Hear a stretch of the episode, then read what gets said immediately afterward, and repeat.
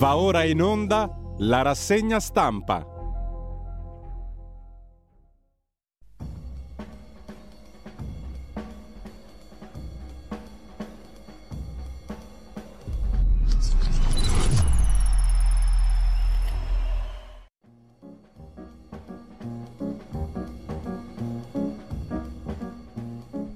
Radio Libertà, le trasmissioni tornano in diretta con la rassegna stampa di Giulio Cainarca.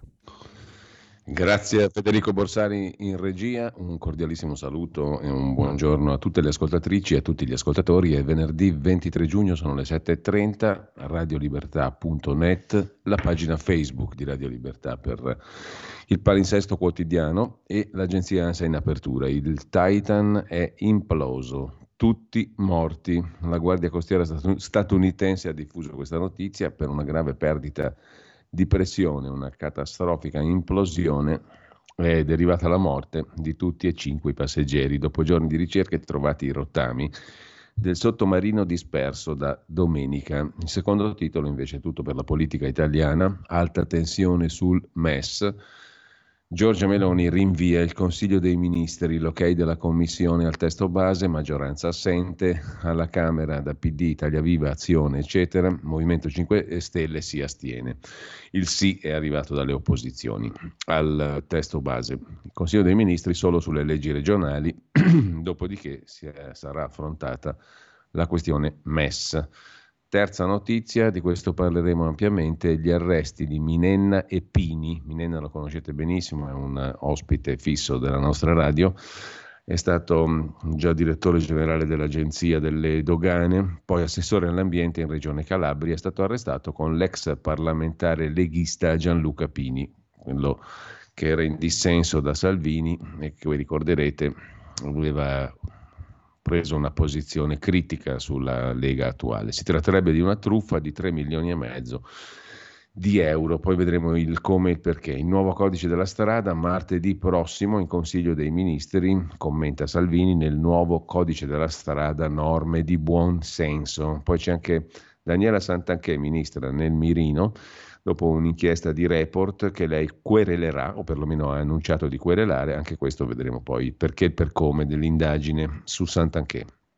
L'Unione Europea a Musk chiede di rafforzare su Twitter le risorse entro il 25 di agosto per poter rispettare la nuova legislazione europea sui contenuti online. Lo ha detto il commissario europeo Thierry Breton dopo il suo incontro con Elon Musk. Twitter rafforzi le sue risorse, deve rispettare le nuove leggi europee. Il Molise va al voto, incontro Schlein Conte, ma poi palchi separati e poi in Giappone l'inflazione rallenta, meno delle attese al 3,2%. Ancora in primo piano sull'agenzia ANSA il Kosovo, il presidente serbo Vucic intransigente nell'incontro con l'Unione Europea, con il ministro degli esteri dell'Unione Europea l'alto rappresentante della politica estera europea Borrell, che ha visto il presidente serbo Vucic dopo il premier albanese Kurti, ma i due non si sono incontrati.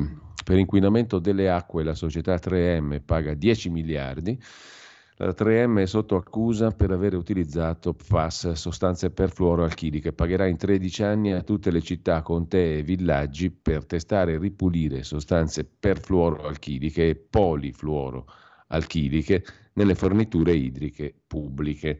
Questo per quanto riguarda il eh, gigante chimico, la società chimica manifatturiera 3M che ha appunto raggiunto un accordo da 10,3 miliardi di dollari negli Stati Uniti, ovviamente per le accuse di aver contaminato acqua potabile con i cosiddetti prodotti chimici per sempre, i PFAS, utilizzati in tutto, dalla schiuma antincendio ai rivestimenti antiaderenti. In base all'accordo la 3M pagherà la somma in 13 anni a tutte le città, le contee e i villaggi che dovranno testare e ripulire le sostanze perfluoroalchiliche e polifluoroalchiliche nelle forniture idriche pubbliche. Di questa questione avevamo parlato a lungo, se qualcuno se lo ricorda, con Antonino Danna e con una serie di rappresentanti di comitati locali. La questione riguardava alcune zone del Veneto in particolare. Mentre l'Ucraina accusa Mosca, vogliono un attentato a Zaporizia e poi ancora dalla prima pagina dell'agenzia ANSA una notizia di quelle curiose, come si dice, in Giappone ciliegie a forma di cuore sono state vendute all'asta a 3.200 euro, presumo al chilo, immagino. Comunque, al di là di questo, la maturità, il brano di Seneca e poi un'altra notizia di indagine giudiziaria, frode fiscale, sono stati sequestrati quasi 48 milioni a una catena di supermercati conosciuta da tutti, specie al nord Italia. S. Lunga, il nucleo di polizia economico-finanziaria della Guardia di Finanza di Milano, ha eseguito un sequestro preventivo d'urgenza per quasi 48 milioni di euro nei confronti di S. Lunga. Anche qui vedremo un paio di articoli per cercare di capirne qualcosa. Intanto il Papa dice di avere ancora gli effetti dell'anestesia, il respiro non è ancora buono, ha detto Papa Francesco. Le foto e i commenti nella chat sessista dell'impresa We Are Social che ha diffuso la vicenda delle molestie, delle, dei commenti, anzi più che molestie, commenti su privati, su chat, all'indirizzo di alcune belle fanciulle con la hit parade delle colleghe più fighe. Replica della società, noi da sempre contro ogni discriminazione, ci mancherebbe altro. A Milano invece è morta la donna in bici investita da una betoniera. La vittima, trasportata in codice rosso al policlinico in condizioni gravissime, poco dopo è deceduta. L'arcivescovo Zuppi, cardinale Zuppi, arcivescovo di Bologna, presidente della conferenza episcopale italiana, cioè dei vescovi italiani, ha detto ieri bisogna salvare chi è in pericolo, mai eludere la legge del mare. E senza un sistema legale di ingresso dei migranti si è complici dei traffici. Facciamoli entrare tutti. Bimbi di coppie gay nati finora, Rocella apre ad una sanatoria sanatoria, dice l'associazione Famiglia Arcobaleno. I nostri figli non sono villette abusive, attenzione. Picco di calore con l'anticiclone, ma temporali in arrivo. Sarà oggi la giornata più calda dall'inizio dell'anno. Nel weekend un lieve calo delle temperature. Protesta formale della Cina alla Casa Bianca per i giudizi di Biden su Xi Jinping e con questo siamo arrivati al fondo dell'agenzia ANSA. Sull'arresto di Minenna e Pini vediamo qualcosa di più. L'inchiesta a Forlì per corruzione. Recita il lancio di agenzia ANSA aggiornato a ieri sera alle 22.30. L'ex direttore dell'Agenzia delle Dogane, Marcello Minenna, ex assessore 5 Stelle del Comune di Roma, attuale assessore all'ambiente in Regione Calabria, è stato arrestato nell'ambito di un'inchiesta della Procura di Forlì. È stato messo ai domiciliari, arrestati su disposizione della Direzione Distrettuale Antimafia di Bologna, anche l'ex parlamentare leghista della vecchia Lega Gianluca Pini, non più in carica dal 2018, e alcuni funzionari della prefettura di Ravenna e della USL Romagna. In tutto 34 i provvedimenti di arresto. Fra le accuse rivolte a Pini, quella di aver ottenuto un appalto dalla USL Romagna.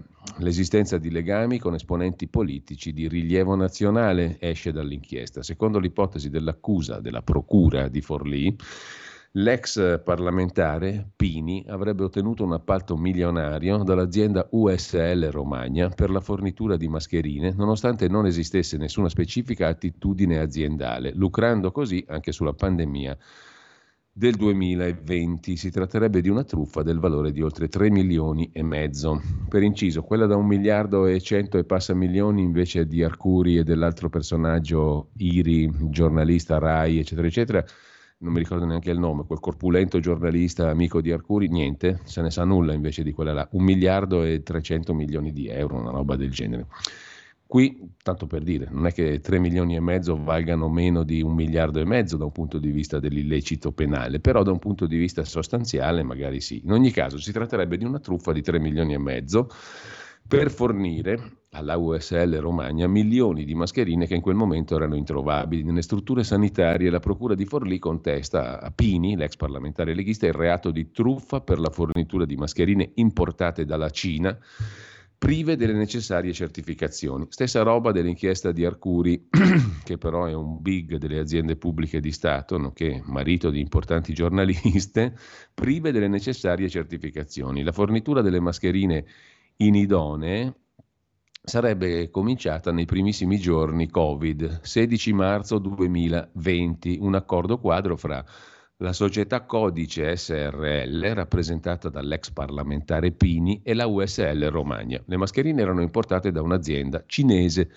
Secondo le ipotesi della Procura, determinante da parte dell'Agenzia delle Dogane la connivenza nell'importazione. Insomma, un pactum sceleris, un accordo, un accordo corrotto, corruttivo, anzi criminale, tra Gianluca Pini e Marcello Minenna. È l'ipotesi dei PM di Forlì che ha portato agli arresti dei due. Pini aveva promesso al Minenna di accreditarlo all'interno della Lega in modo che venisse considerato un uomo di quel partito e gli prometteva la conferma della nomina a direttore generale dell'Agenzia delle Dogane a seguito del cambio di governo, che poi effettivamente otteneva, mentre Minenna, continuano i pubblici ministeri, accettava le promesse in cambio dell'asservimento della sua funzione pubblica, in particolare si asserviva, anzi asserviva la funzione pubblica da lui rappresentata alle richieste del Pini in occasione di importazione di merci, fra cui le mascherine al centro dell'inchiesta. Ci sono anche un poliziotto, un carabiniere, un dipendente dalla prefettura di Ravenna nella rete, scrive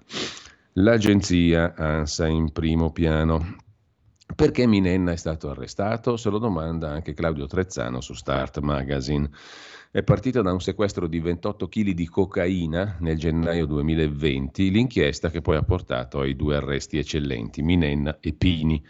Bufera giudiziaria, pactum sceleris, come abbiamo visto, secondo i PM L'ex parlamentare Pini aveva promesso a Minenna di, inter- di, accreditarlo all'interno della Lega.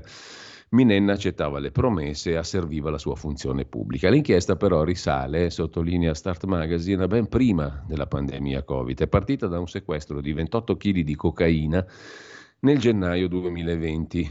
Le indagini hanno scoperto che dietro alla droga sequestrata su un camion dal Belgio c'era un imprenditore di Forlì con precedenti che lavora nel settore autotrasporto. Dalle intercettazioni la procura di Forlì scopre che costui aveva un consolidato rapporto con l'ex parlamentare leghista Pini.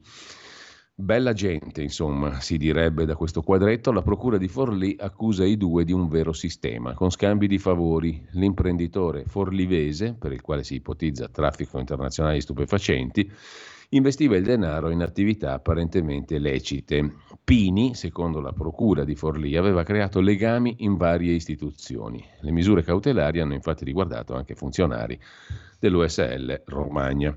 Così su Start Magazine. Sant'Anché invece è finita nel mirino per altri motivi, querelando Report o annunciando di voler querelare la trasmissione di Rai 3. È in aumento la bufera intorno alla ministra del turismo Santanché dopo l'inchiesta di Report andata in onda lunedì su Rai 3 sulla gestione delle aziende della Santanché, Visibilia e KI Group. In giornata la protesta delle opposizioni che chiedono le dimissioni della ministra Santanché. Molti si appellano a Meloni, qualche giornale oggi dice che ci sarà il rinvio a giudizio.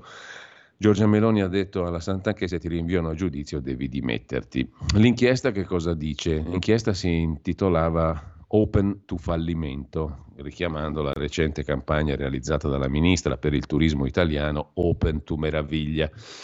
L'inchiesta di Report, già nell'introduzione con Sigfrido Rannucci, spiega che Daniela Santanché è anche un'imprenditrice, come divendica lei stessa, ma le sue aziende finora sono andate tutte molto male il programma ha poi mandato in onda alcune testimonianze di dipendenti e fornitori storici, parlando di bilanci in rosso, lavoratori mandati a casa senza liquidazione, ditte messe in difficoltà o strozzate dal mancato pagamento delle forniture da parte della Sant'Anché. Dipendenti non pagati, liquidazioni, cioè TFR non erogati, cassa integrazione usata in modo fraudolento, sono accuse molto pesanti, dice il leader di azione Carlo Calenda, e non possono essere lasciate cadere nel vuoto da parte di un ministro. Quel che sta emergendo è incompatibile con il ruolo di ministra della Repubblica. Dimissioni, chiede anche il Partito Democratico, così sull'agenzia ANSA di stamani. Mentre l'altro capitolo giudiziario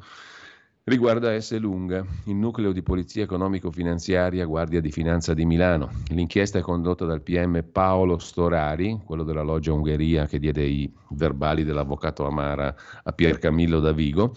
Ha eseguito un sequestro preventivo d'urgenza per quasi 48 milioni di euro nei confronti di S. Lunga. Un'indagine con al centro una presunta somministrazione illecita di manodopera.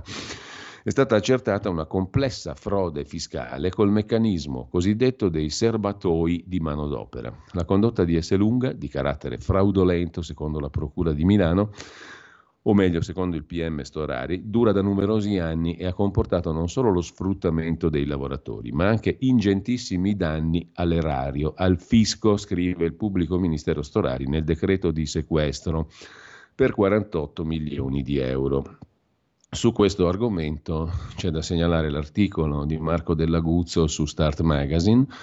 Tutte le magagne di S. Lunga secondo la Procura di Milano, sequestro preventivo d'urgenza per quasi 48 milioni di euro, l'accusa, cioè il pubblico ministero, sostiene di avere accertato una frode fiscale caratterizzata dall'utilizzo da parte della beneficiaria finale del meccanismo illecito, vale a dire S. lunga stessa, di fatture per operazioni inesistenti e dalla stipula di fittizi contratti d'appalto per la somministrazione di manodopera in violazione della normativa di settore. Tutto ciò ha portato all'emissione e conseguente utilizzo di fatture inesistenti per un totale di oltre 221 milioni di euro più IVA, superiore a 47 milioni di euro l'IVA.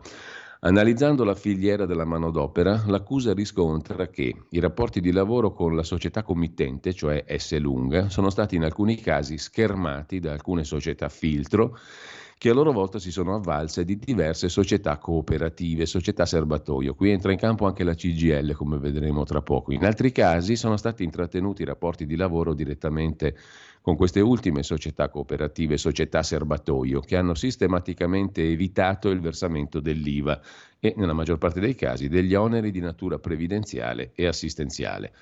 In corso ieri perquisizioni nei confronti di persone fisiche e giuridiche tra Milano, Novara e Bergamo. Il pubblico ministero Storari ha scritto nel decreto di sequestro che la condotta di Esselunga è di carattere fraudolento dura da numerosi anni e ha comportato sfruttamento di lavoratori e ingentissimi danni all'erario. Gli indagati sono l'ex direttore finanziario di S. Lunga, Stefano Ciolli, e l'attuale direttore finanziario Albino Rocca. Il meccanismo ancora in atto, sottolinea il pubblico ministero Storari. Attilio Barbieri su Libero, pagina 21 Inquadra così la questione, l'S lunga nel mirino dei giudici, ma per i contratti da fame della CGL, dice l'azienda, non abbiamo nulla da nascondere.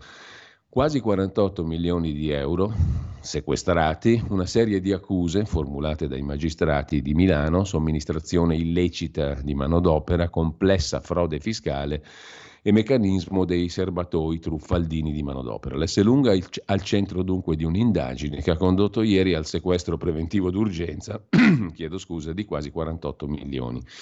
I filoni di indagine sono due, puntualizza Libero. Da un lato i rapporti con alcuni consorzi di cooperative che fornivano a Esselunga servizi di logistica e movimento merci negli anni sono state generate fatture per 222 milioni di euro. Dall'altra parte i servizi di vigilanza. Per il primo filone le cooperative presentavano una serie di criticità fiscali, non avevano fatto i versamenti IVA, un ciclo di vita legato ai debiti con l'erario, migrazioni in blocco di lavoratori, ricorrenti spostamenti di sedi che rendevano possibile abbattere i prezzi da offrire ai clienti. Resta da capire però, scrive Libero, come e perché Esselunga sia chiamata a rispondere di illeciti compiuti dai suoi fornitori. I 47 milioni e 765 mila euro di cui è stato disposto il sequestro corrispondono all'IVA che la catena della grande distribuzione organizzata non avrebbe potuto detrarre nel 2016-22 riveniente da 222 milioni di fatture. S. Lunga fa sapere in una nota di essersi immediatamente attivata per offrire la più ampia collaborazione alle autorità giudiziarie, pieno supporto per lo svolgimento delle attività e attende con fiducia le verifiche e gli approfondimenti, rivendicando di aver operato sempre nel rispetto della legalità. Il secondo filone di indagine riguarda i servizi di vigilanza forniti da un colosso del settore, la cooperativa Servizi Fiduciari, che fa parte del gruppo Sicuritalia, leader nella vigilanza privata. Fra i clienti della società, per la quale il GIP Domenico Santoro ha disposto il commissariamento, ci sono i big della distribuzione in Italia, Carrefour, Lidl, S. Lunga. In questo caso l'ipotesi dell'accusa è quella di caporalato, peraltro non contestato a S. Lunga, con azioni di sfruttamento su oltre 9.000 lavoratori. Persone impiegate come vigilantes disarmati percepivano una paga oraria di 5,37 euro lordi, pari a 650 euro netti al mese. Peccato che, nota Libero, paga oraria e importo mensile siano quelli previsti dal contratto di categoria della vigilanza appena rinnovato da tutti i sindacati, incluse le articolazioni di categoria facenti capo a CGL, Cisle Will. Secondo il GIP i 930 euro lordi mensili, 650 netti, sono inferiori alla soglia di povertà dell'Istat, 852 euro mensili per una persona, 1180 per una famiglia di due. Ipotesi quest'ultima che suscita perplessità fra i giuslavoristi. Fondata o meno la tesi del GIP, il giudice delle indagini preliminari, non era mai accaduto, conclude Libero, che la magistratura impugnasse un contratto collettivo di lavoro firmato da CGL e Cisle anche considerando l'alta sindacalizzazione del nostro paese. Per il primo punto, invece, appunto, l'irregolarità in capo ai fornitori, i magistrati contestano l'S lunga. L'S lunga nel mirino dei giudici per contratti da fame della CGL, scrive libero, vedremo poi cosa succederà. Intanto, altro capitolo, quello del MES, prima di andare ai quotidiani di oggi vi segnalo su Atlantico Quotidiano il terzo articolo in pochi giorni firmato da Musso, pseudonimo ovviamente, la lettera del Ministero dell'Economia, guidato da Giorgetti, inganna il Parlamento sul MES, le omissioni e le affermazioni false in quella lettera, ma il ministro Giorgetti e il suo capo di gabinetto lo hanno mai letto davvero il nuovo trattato del MES? Si domanda Musso su Atlantico Quotidiano. Domenico Cacopardo è di opinione del tutto opposta. Il MES ora deve essere approvato, scrive su Italia Oggi, e Meloni deve consolidare la presa e il contenuto del suo ruolo internazionale, fin qui ottenuto. Giorgetti, Lega, ha fatto bene a sostenere questa scelta. La ratifica del MES, esteso alle banche, dà ai compratori del debito italiano, quelli che sottoscrivono i titoli pubblici italiani, una rassicurazione comunitaria e una gradibilità migliore alle nostre emissioni di titoli pubblici. Certo i mercati finanziari continuano a darci fiducia in ragione del dinamismo dell'economia privata, l'unica nazione, siamo in crescita nell'Unione Europea, abbiamo il dovere di adottare politiche di bilancio più rigorose. Insomma, ha fatto bene Giorgetti a fare in modo che si arrivi all'approvazione del MES, sostiene Cacoperdo. a proposito di questioni europee, quando si parla di Europa si parla sempre degli interessi della Germania, si parla di Germania anche su Italia Oggi perché c'è un corrispondente eccellente, Roberto Giardina da Berlino, che oggi però non parla di cose economiche ma di femminicidi. Forse qualcuno non lo sa, ma si ammazzano più donne in Germania che in Italia. Ogni tre giorni una donna in Germania perde la vita perché si è ribellata al proprio partner. I tedeschi sono più crudeli con le donne che non gli italiani. I tedeschi o, diciamo così, coloro che vivono in Germania da tanto tempo, per essere molto neutrali. Entro fine maggio in Italia sono state uccise 37 donne in ambito familiare, vittime di uomini, padri, fratelli e partner. Difficile fare statistiche, i numeri cambiano secondo i metodi di ricerca.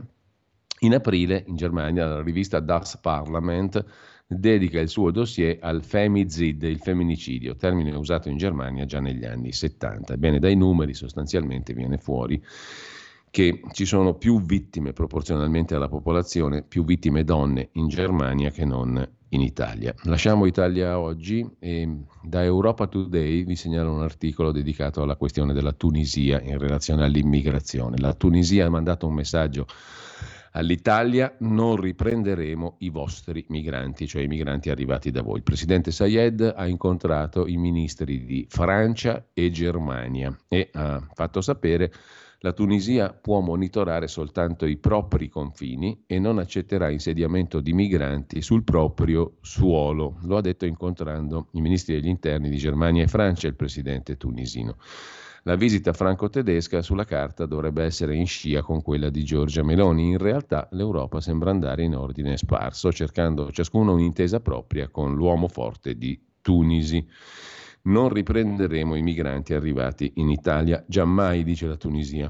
C'è una cosa interessante invece di politica estera, pagina 15 di Libero, ve l'anticipo, un'intervista mm, ad Alan Cooperman, pagina nella pagina degli esteri di Libero, Cooperman è docente all'Università del Texas, professore universitario americano, esperto di conflitti etnici e studioso dei Balcani, il quale afferma che il conflitto in Ucraina è iniziato in realtà in Kosovo per un errore dell'Alleanza Atlantica, della Nato. L'ok di Stati Uniti e Unione Europea all'indipendenza del Kosovo dalla Serbia nel 2008 in barba alle Nazioni Unite ha regalato a Putin un alibi per le sue invasioni. Serbia nell'Unione Europea potrebbe essere una soluzione, dice il professor Cooperman a Libero. Tuttavia sarebbe un suicidio politico per ogni governo a Belgrado abbandonare i serbi del Kosovo. Bruxelles dovrebbe lavorare per l'adesione sia della Serbia che del Kosovo. Comunque il link è diretto tra la questione kosovara e la questione ucraina. Lo stabilisce anche questo professore statunitense. Mentre lasciamo libero, torniamo alle vicende economico-finanziarie. Telecom concede al società americana KKR, l'esclusiva sulla rete, se ne parla dal 97, l'epoca delle famose privatizzazioni di Telecom, offerta vincolante entro il 30 settembre. Telecom ha scelto all'unanimità l'offerta di KKR per la rete. Insomma, in conclusione, abbiamo svenduto la Telecom negli anni 90, fine anni 90, 96, 97 con Romano Prodi, Mario Draghi, Ciampi, Amato, tutta questa bellissima gente. L'abbiamo svenduta, regalata a tutti i gruppi privati partendo da Agnelli, passando per tutti gli altri. Abbiamo svalutato completamente ciò che era stato costruito in decenni dal popolo italiano con le sue tasse valeva più di 120 mila miliardi la Telecom, è stata regalata via per 11 miliardi scarsi, 11 mila miliardi scarsi, nessuno dei quali pagati perché è stata controllata con lo 0,6% dagli agnelli in prima battuta, il famoso nocciolino duro.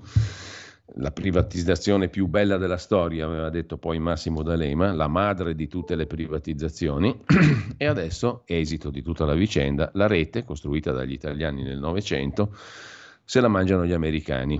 Il CDA del gruppo ha dato mandato all'amministratore delegato, la Briola, di avviare in esclusiva una negoziazione con il fondo statunitense KKR.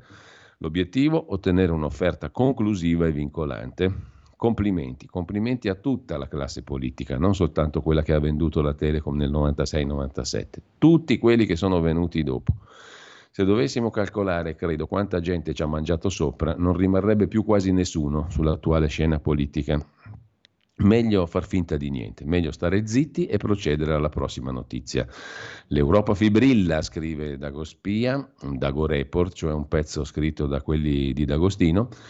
Se l'Italia non approva il MES, scende il rating dei bond europei. Il meccanismo di stabilità è la miglior garanzia per chi acquista i titoli pubblici. Il parere a favore del MES, del famoso Fondo Salva Stati, da parte del Ministero dell'Economia non arriva a caso, perché il ministro Giorgetti aveva il sostegno morale di Mattarella del Quirinale, ma il ministro al semolino, come lo ha ribattezzato Dagospia, Giorgetti è definito così, è mosso anche da una personalissima ambizione. Sogna di diventare commissario europeo nel 24 al posto di Gentiloni e si vuole accreditare, benché leghista, come euroaffidabile è molto affidabile perché anche Napolitano lo scelse fra i famosi dieci saggi per riformare la patria, come vi ricorderete, infatti è venuta fuori una riforma coi fiocchi, tante bellissime idee che ci hanno condotto verso la decima repubblica.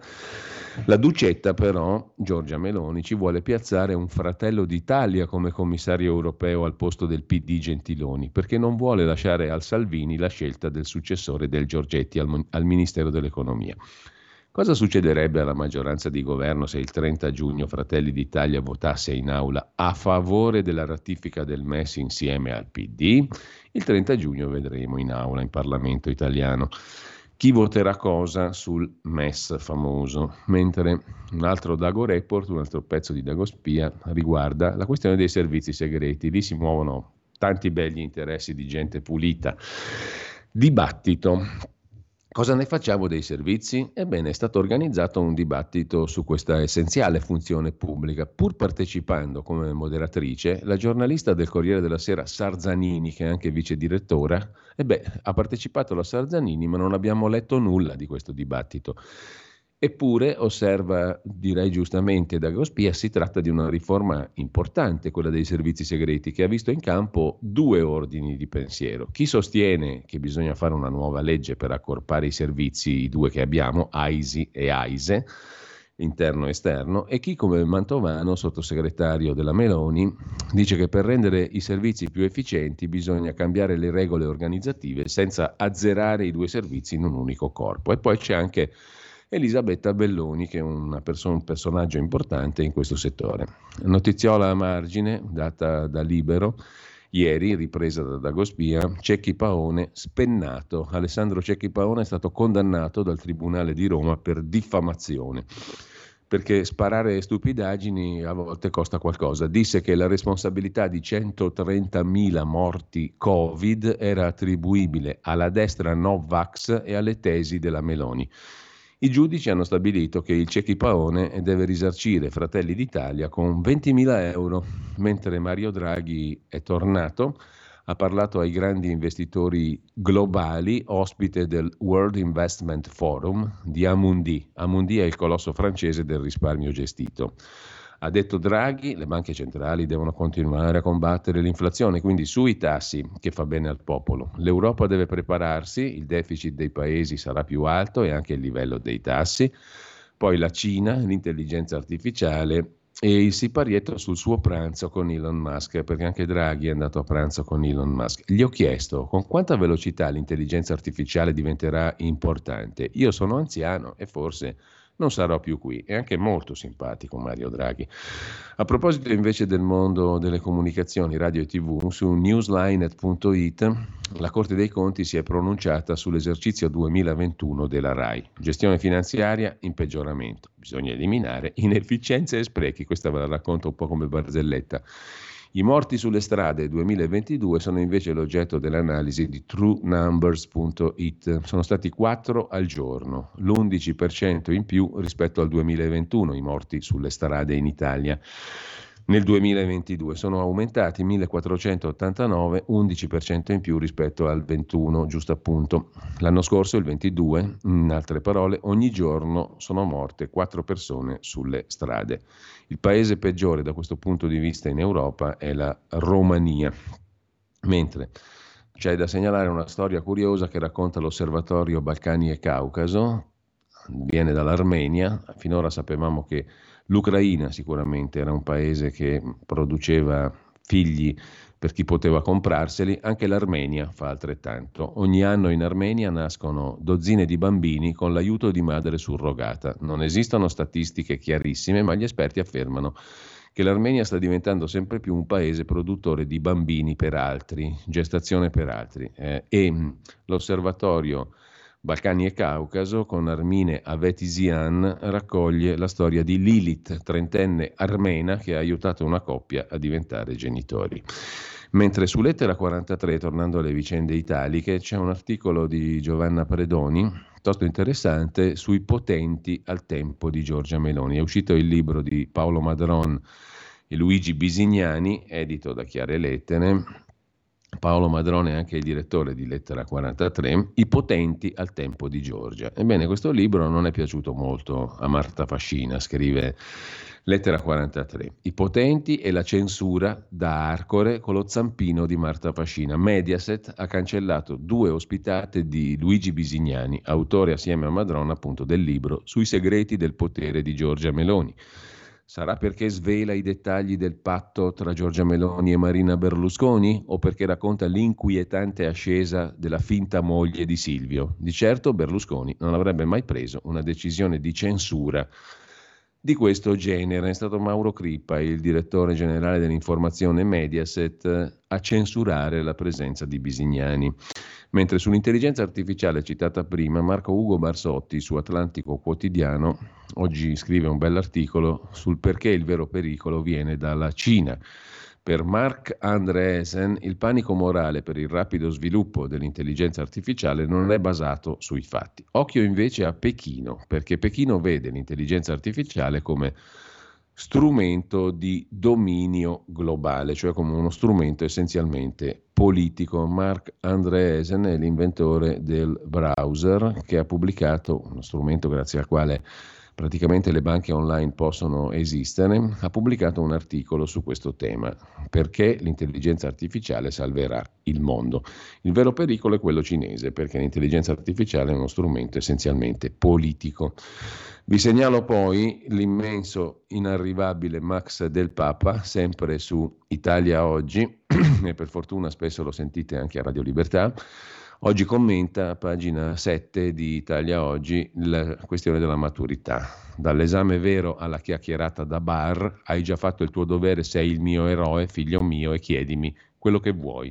L'esame di maturità è una liturgia del nulla, i voti restano in piedi ma il tasso di promossi è del 101%.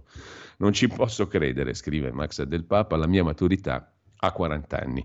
Maturità, per modo di dire, andavano i Righeira e noi entrammo con fiero passo al liceo Carducci cantando Vamos alla playa. La sera prima, invece di tremare e ripassare, in tanti eravamo allo stadio a vedere il Mundialito organizzato da Silvio Berlusconi e trasmesso da Canale 5. Tre ore di sonno e poi la prova scritta di italiano. Il tema. Inizia così il pezzo, non vi faccio perdere il gusto di leggerlo su Italia Oggi di stamani. Adesso andiamo a vedere le prime pagine dei quotidiani di oggi. Partiamo come sempre da Venire, il quotidiano cattolico, o meglio di ispirazione cattolica della CEI, Conferenza Episcopale Vescovi Italiani, apre con i lavoratori in saldo e le accuse a S. Lunga, ma giammai alla CGL, accusata di sfruttare la manodopera di false cooperative False cooperative messe su da chi, oltretutto, appunto? Dai compagni? Però non si dice. E di una frode fiscale, sequestro preventivo di 48 milioni. Altra inchiesta, vigilantes vessati e pagati 5 euro all'ora, sulla base di contratti firmati da chi? Sempre dagli amici sindacati. Però non si dice. La Procura di Milano indaga il gruppo e due dirigenti, i sindacati no. Eh, questa è bella, interessante, in effetti, come nota libero mentre sui figli la Corte europea dei diritti dell'uomo dà ragione all'Italia. La CEDU, emanazione del Consiglio d'Europa, Corte europea dei diritti dell'uomo, ha respinto i ricorsi di coppie omosessuali italiane. L'Italia non è tenuta a registrare i genitori intenzionali perché c'è già la strada dell'adozione o stepchild adoption che dir si voglia, cioè il coniuge omosessuale può adottare il figlio di quell'altro. La ministra della famiglia apre una soluzione legale, la ministra Roccella, per i bambini già nati. Poi c'è la questione del MES e dei contrasti all'interno del governo, mentre la libertà religiosa è sempre più violata nel mondo, un rapporto di aiuto alla Chiesa che soffre. Su un grande monitor le immagini a colori, il terribile racconto della libertà religiosa negata dei cristiani perseguitati, violenze, odio e discriminazioni. Pakistan, Afghanistan, Somalia, India, Cina, Nicaragua. 28 paesi sono cerchiati in rosso, allarme altissimo, 33 in arancione, Allarme alto. Colpito il 62% della popolazione, libertà religiosa sempre più violata, scrive. Avvenire, il Corriere della Sera decide di aprire, come quasi tutti oggi, sul MES, Casini nella maggioranza, non Pier Ferdinando ovviamente. Il primo sì al MES arriva con i voti del PD e di Italia Viva e Azione. In commissione, dove c'è Tremonti, la maggioranza di governo non si presenta, tensione Lega Fratelli d'Italia, mentre al Senato via libera al decreto lavoro, poi ne vedremo i contenuti.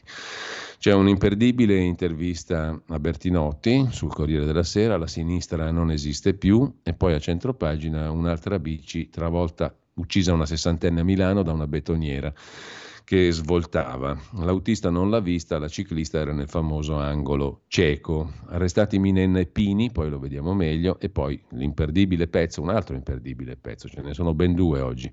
Oltre all'intervista a Bertinotti, il pezzo di Walter Veltroni, come fermare la piaga delle truffe agli anziani, ci, sprega, ci spiega l'arcivescovo Veltroni. Dall'arcivescovo all'arciprete Massimo Gramellini Buona condotta, il titolo del caffè di oggi. I ragazzi di Rovigo, anzi il ragazzo di Rovigo, ve lo ricordate tutti, che sparò alla professoressa con una pistola ad aria compressa, e il suo compagno che ne diffuse le gesta sui social, sono stati promossi con il 9 in condotta. Chiedo scusa per la sfacciataggine della domanda, scrive l'arciprete Gramellini, ma cosa avrebbero dovuto fare per meritarsi, non dico sette, ma almeno otto, po' farbacco? Appendere la prof al lampadario per le orecchie oppure finirla direttamente in cortile con un colpo alla nuca? Leggo su studenti.it che il 9 in condotta viene attribuito agli studenti che sono generalmente corretti nei confronti di insegnanti, compagni e personale della scuola. Se ne deduce, scrive l'arciprete, che per il consiglio di classe sparare dei pallini in faccia a un insegnante con una pistola rientra tra i comportamenti generalmente corretti.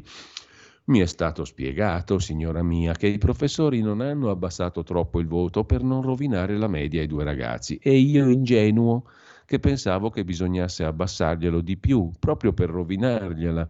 Continua infatti a sfuggirmi, ma è sicuramente colpa mia, scrive l'arcipretone, la ragione per cui sia saltato il rapporto tra la gravità di un gesto e le sue conseguenze. Il messaggio che quegli educatori stanno trasmettendo è che basta chiedere scusa e scontare una minima pena afflittiva, la nota sul registro, un giorno di sospensione, per uscirne intonsi e leggeri, qualunque cosa uno abbia fatto. Starei quasi, conclude l'arciprete, per stupirmi, se non fosse che è lo stesso messaggio che da anni trasmette la classe politica, compresa quella parte che ieri si è indignata per il 9 in condotta. Applausi all'arciprete. Sarà bravo questo qui, eh? ma è bravo veramente. Il Fatto Quotidiano mette in prima pagina invece, tanto per cambiare, due ministri da cacciare. Uno è sicuramente Nordio, quello va da sé. L'altra è Daniela Santanchè. Gli imbarazzanti affari della Santanchè, i disastri dell'orribile Nordio. Meloni ha paura che Santanchè sia indagata per gli scandali societari svelati dal Fatto Quotidiano e da Report, cioè dal secondo grado di giudizio e dalla Cassazione. Lui accusa i pubblici ministeri, ma lo Stato ha risarcito D'Alema e Occhetto per colpa sua per colpa di Nordio. Questo è molto interessante, vedremo perché lo Stato ha risarcito Occhetto e D'Alema per colpa di Nordio. Dopo lo spiega per bene il Fatto Quotidiano. Intanto la destra scappa e il MES glielo votano PD Azione Italia Viva. Davide Rossi, archiviata a Genova l'indagine sui pubblici ministeri di Siena per la morte del del responsabile comunicazione del Montepaschi, ve lo ricorderete, no? volato giù dalla sede a Siena. I pubblici ministeri, ha detto la Procura di Genova, cane non morde cane, non erano tenuti a verbalizzare. C'è tra di loro anche Nastasi, attaccato da Renzi, il quale prende un'altra sberla, in questo caso una sberla onorevole. Berlusconi, otto copertine sul fatto e chi si oppose davvero, da oggi con 0,50 euro in più potete comprare 12 pagine da collezione su B allegate al Fatto Quotidiano, e poi Pini Lega, la vecchia Lega, disse Minenna messo da me e da Giorgetti. Arresti e mascherine, scrive il Fatto Quotidiano. L'S lunga, frode da 48 milioni, l'abbiamo già visto. Inutile sarà lei è il titolo del commento di Marco Travaglio. Il cosiddetto ministro della giustizia Nordio di questo passo diventerà una maschera della commedia dell'arte veneziana come Pantalone, Colombina e Rosaura. Dopo vent'anni in toga a recitare la parte del Di Pietro che non ce l'ha fatta, ora che è ministro si candida al ruolo del B. Punto che non ce la fa.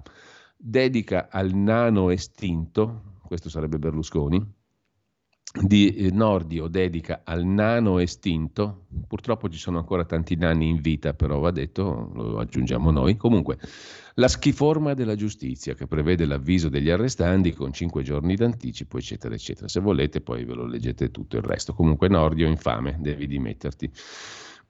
Sul Fatto Quotidiano c'è poi la spiegazione del perché Nordio ha dovuto pagare PCPD, SPD, D'Alema e Occhetto per l'inchiesta sulle COP rosse il flop di Nordio, quando era pubblico ministero, fu pagato da noi, dallo Stato, richiesta di archiviazione da lui dimenticata per quattro anni. Alla Procura di Venezia, la caccia al tesoro illecito del PCPDS, un'inchiesta buco nell'acqua rimasta aperta dal 1995 al 2004 e Occhetto e D'Alema sono stati risarciti, eh, capirai, con 18.000 euro. 18.000 euro è una cifra ridicola tutto sommato. In ogni caso, poi lo vedremo meglio, nel frattempo andiamo a vedere anche il giornale che apre con un virgolettato, la cricca delle mascherine. Il virgolettato è lucravano sul Covid. Minenna, l'ex direttore dogane, in quota grillina, arrestato con l'ex leghista Pini. L'accusa appalti in cambio di nomine e spunta anche un camion di cocaina. Alle pagine 2 e 3 gli articoli di Felice Manti e Lodovica Buglian. Dalle stellette alle stalle, scrive Felice Manti, l'ex direttore delle dogane, Marcello Minenna, ai domiciliari assieme con 33 persone, con l'accusa gravissima di aver lucrato sulle mascherine in pandemia Covid. L'operazione condotta da Procura e Questura di Forlì, di Modena, col coordinamento dell'antimafia di Bologna. Sullo sfondo, traffico internazionale di stupefacenti fra Germania, Italia e Belgio, riciclaggio capitali illeciti. Si difenderà nelle sedi opportune, dicono i legali di Minenna, che ormai è ex assessore. In Calabria il governatore Roberto Occhiuto, Forza Italia, gli ha tolto le deleghe, ma sono certo, dice Occhiuto, che Minenna dimostrerà la sua estraneità, perché Minenna alla fine è entrato nella giunta di centrodestra in Calabria. In ballo c'è una truffa da oltre 3 milioni e mezzo di euro alla USL Romagna, contestata all'ex parlamentare leghista Pini, anch'egli in manette, che era parlamentare fino al 2018, cioè cinque anni fa. Le mascherine in ospedale sarebbero arrivate dalla Cina senza certificazioni necessarie grazie al patto scellerato tra Minenna e Pini, iniziato subito con la Covid, il 16 marzo del 2020, con la complicità di poliziotti, funzionari, dipendenti infedeli delle dogane. In cambio Pini si sarebbe mosso con la Lega per confermare, come poi è avvenuto, Minenna alle dogane anche nel governo Draghi. Tutto nasce da un'operazione antidroga del gennaio 20 quando la mobile di Forlì intercetta un camion dal Belgio con 28 kg di cocaina. Seguendo PC e cellulari si arriva a Pini, legato per affari all'imprenditore che trasportava cocaina, e infine a Minenna. Qualcuno ha fatto la cresta in pandemia? Chi glielo ha permesso? Twitta nel primo pomeriggio Matteo Renzi, che dice di non conoscere le carte dell'inchiesta. Ma perché non facciamo partire subito la commissione di inchiesta Covid in Parlamento? C'è qualcuno che ha paura della verità? Dice Renzi, nel mirino Giuseppe Conte. I fatti contestati a Minenna riguardano il periodo nel quale è stato direttore delle dogane di osservanza grillina, tanto che il governo Meloni lo ha rimosso appena potuto. Il personaggio di Minenna, tracciato dai magistrati, è spietato. Il suo modus operandi delinquenziale, scrivono i magistrati, sarebbe costante e ripetibile. Con il numero uno delle dogane il giornale non è mai stato tenero per l'eccessiva disinvoltura di alcune sue operazioni. Una 500, una macchina azzurra regalata in comodato d'uso gratuito al commissario tecnico della nazionale Mancini, i soldi spesi per le divise, 300.000 euro dati alla RAI per la fiction Un posto al sole assieme ai militari del porto di Napoli. La presunta love story con una dipendente, le spese fuori controllo, gli strani affidamenti diretti. Una gestione padronale, si legge nell'ordinanza, quella di Minenna, espressione chiara della personalità criminale dell'indagato, il quale non ha esitato a commettere anche reati al fine di rimuovere ogni funzionario dall'Agenzia delle Dogane che intendesse contrastarlo. Decisiva per le indagini la collaborazione di Miguel Martina, un whistleblower, cioè uno che ha cantato dall'interno, che negli ultimi tre anni ha subito pesantissime ritorsioni personali e professionali all'Agenzia delle Dogane, cioè uno che evidentemente è stato pertegato, colpito diciamo da Minenna e che si è vendicato parlando. Bisogna vedere se quello che dice è vero o falso. In ogni caso, messo da parte, mobbizzato, isolato, dopo aver segnalato il 22 aprile 2020 al governo l'esistenza di una speculazione su mascherine farlocche, soprattutto quelle cinesi, alla fine è stato creduto dai magistrati. Staremo a vedere. Il giornale talora è garantista, talora no. È normale forse che sia così. In ogni caso c'è un altro articolo di Lodovica Bollian, appalto milionario in cambio di nomina, la procura è certa, patto scellerato, che riguarda anche l'ex parlamentare Gianluca Pini, il quale cosa avrebbe fatto? Sostanzialmente avrebbe fatto in modo che Minenna fosse gradito anche alla Lega sotto il governo Draghi per poterlo confermare con lo staff di Giorgetti e compagnia bella. Il ministro, ci tengono a sottolineare tutti, è del tutto estraneo, il ministro Giorgetti, all'indagine in questione. Gli inquirenti lo definiscono pactum sceleris, quello fra Minenna e l'ex parlamentare Pini in cambio di accreditamento presso la Lega, che potesse agevolargli la riconferma alla superpoltrona delle dogane per Minenna, appunto, che potesse assecondare altre ambizioni, Pini prometteva la conferma a seguito del cambio di governo. Bisogna però riavvolgere il nastro al marzo 2020, spiega il giornale. Siamo in pandemia Covid, la corsa a reperire le mascherine che mancano, la Cina è la fornitrice, si moltiplicano società che cercano di importare mascherine. Oh, nessuno che ricordi l'altra storia, eh, quella di Arcuri e, e, l'altro corpulento signore che era a cavallo tra l'Iri e la Rai e compagnia, beh, non mi ricordo neanche il nome. Comunque l'avete capito chi è, no? Arcuri potentissimo, numero uno di Invitalia, società pubblica per tantissimi anni, e l'ex marito di una giornalista importantissima che adesso andrà in Rai, in pompa magna, eccetera, eccetera. Comunque, quella, quella storia là da un miliardo e 200 milioni, una cifra enorme, una cifra colossale, non la ricorda nessuno, neanche gli amici del giornale. In ogni caso, Andiamo all'inizio di questa storia, marzo 2020, si cercano le mascherine, quelle arrivano dalla Cina e sono le dogane la prima linea di frontiera per controllare i prodotti. Le dogane guidate dal Minenna, arrestato ieri, messo ai domiciliari. Al parlamentare Pini, ex parlamentare già all'epoca secondo i magistrati, Minenna serviva proprio per questo, cioè per fare importare, perché il Pini qui non è più in veste di parlamentare, cioè allora si spende per, fare, per far gradire Minenna alla Lega, però in primo luogo è lui che commercia le mascherine, quindi si spende per guadagnare, per importare le mascherine cinesi. E Minenna gli sarebbe servito proprio per questo, per farlo passare in dogana il carico di roba dalla Cina. Per risolvere i problemi di importazione su mascherine non a norma ci voleva il Minenna. Quelli di Pini, poi per, peraltro, se uno anche importa roba non a norma, ma saranno le dogane che devono verificare poi se le mascherine sono da un punto di vista sanitario buone o no, ho i miei dubbi. Comunque, si vedrà prendiamola alla grossa come sempre per queste indagini giudiziarie. In ogni caso, mh, mm, quelle di Pini, i problemi di Pini per i PM, eh, le mascherine, chiedo scusa, di Pini per i PM erano prive di certificazione CE, con certificazioni falsate e a prezzi superiori all'euro l'una come esattamente l'Arcuri e i suoi soci nell'altra inchiesta di cui non parla più nessuno. Comunque l'ex direttore, eh, Marcello Minenna, sarebbe intervenuto con gli uffici territoriali delle dogane per risolvere le problematiche del Pini, dando ordine ai suoi più stretti collaboratori di mettersi a disposizione del Pini per sdoganare la merce. A Minenna non viene contestata la frode in pubbliche forniture. Al centro dell'indagine una commessa da 3 milioni e mezzo di euro del 2020, presa dalla società del Pini, la codice SRL, per fornire mascherine all'USL Romagna. I PM parlano di un quadro che fornisce uno spaccato di grave malaffare, in cui gli interessi politici si sono strettamente saldati a interessi personali di imprenditori che hanno cavalcato senza scrupolo l'onda della Covid per ricavare profitti economici senza curarsi della salute pubblica. Il Pini, l'ex parlamentare della vecchia Lega, avrebbe sollecitato il Minenna anche perché agevolasse un carico di mascherine importate anche da un'altra cooperativa, perché una parte era dell'imprenditore. Il 31 marzo 2020 il Pini scrive a Minenna: Ciao Marcello, scusa il disturbo. Al momento ho un piccolo lotto fermo a Malpensa da due giorni che sta importando un mio fornitore. In quel lotto ce ne sono 70.000 che stanotte devono essere consegnate in ospedale a Cesena.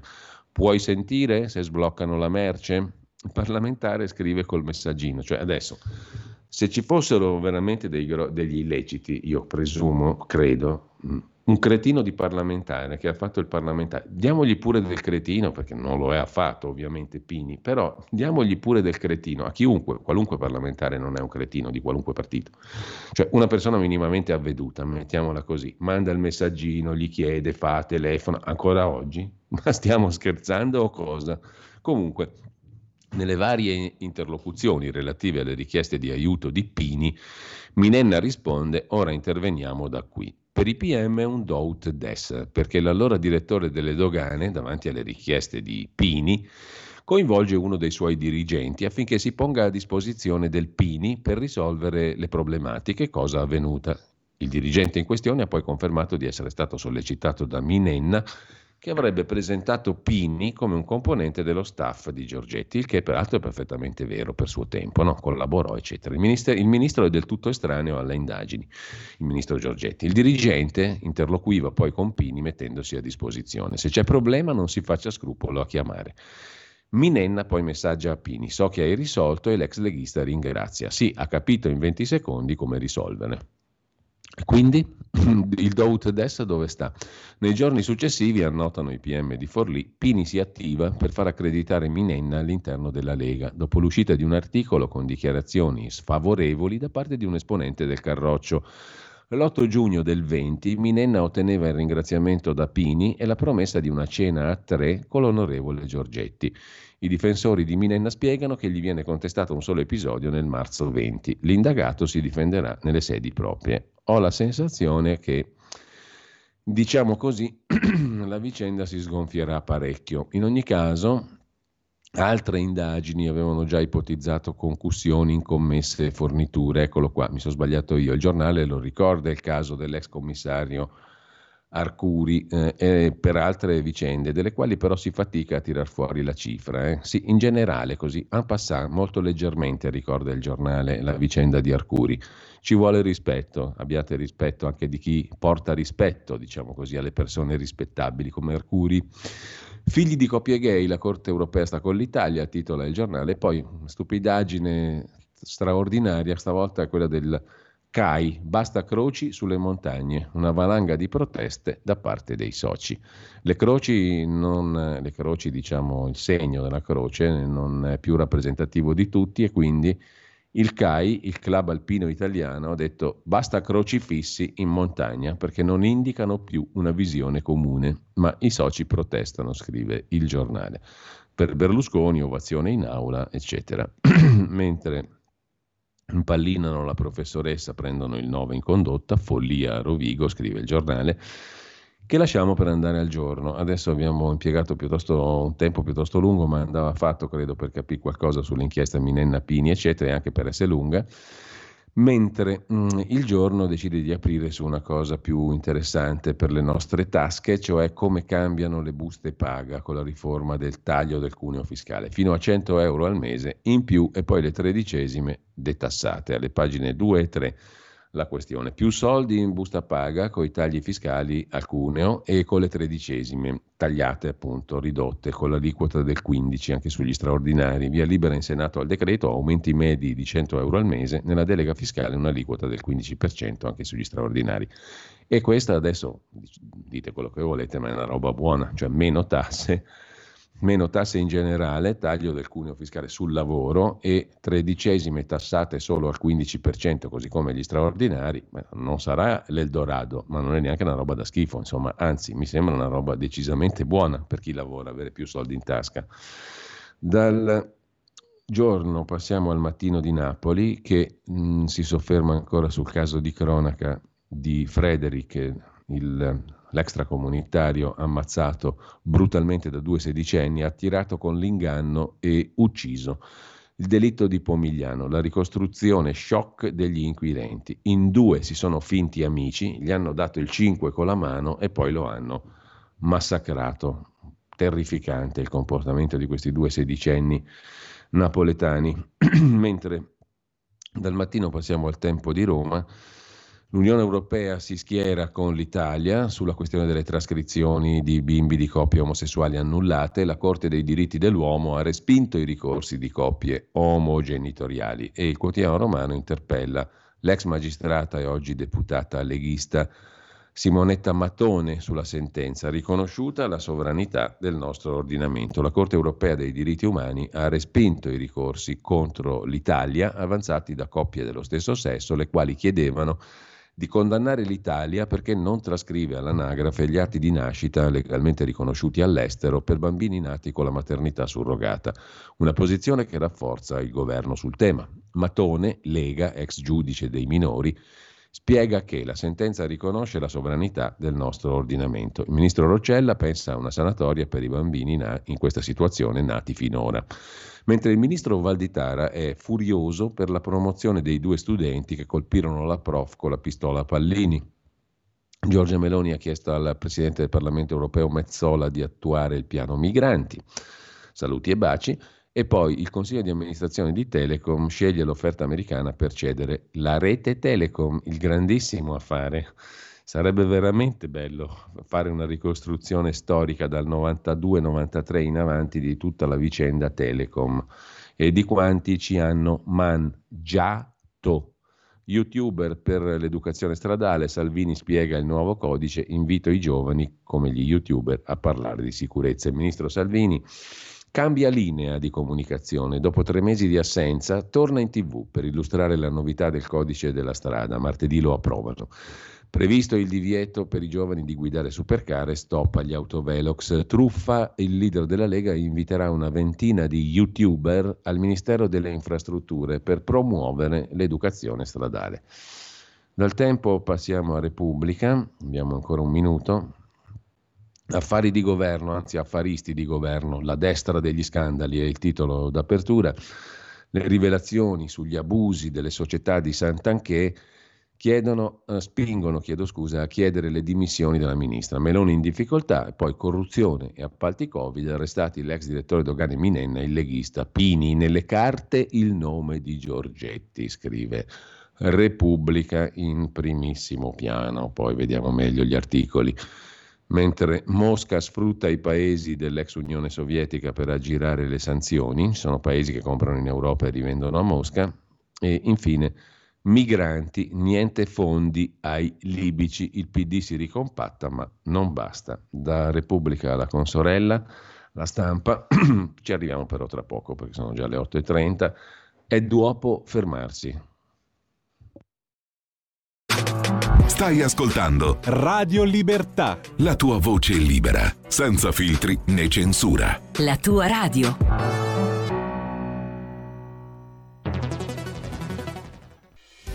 Quotidiano di Sicilia, il quotidiano d'Italia, l'informazione che ribalta i luoghi comuni, una vera visione dei fatti, l'Italia vista da sud.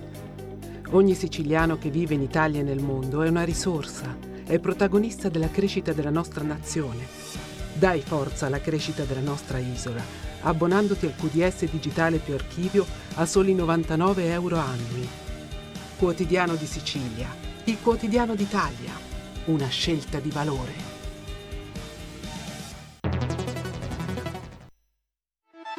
Stai ascoltando Radio Libertà, la tua voce libera, senza filtri né censure, la tua radio.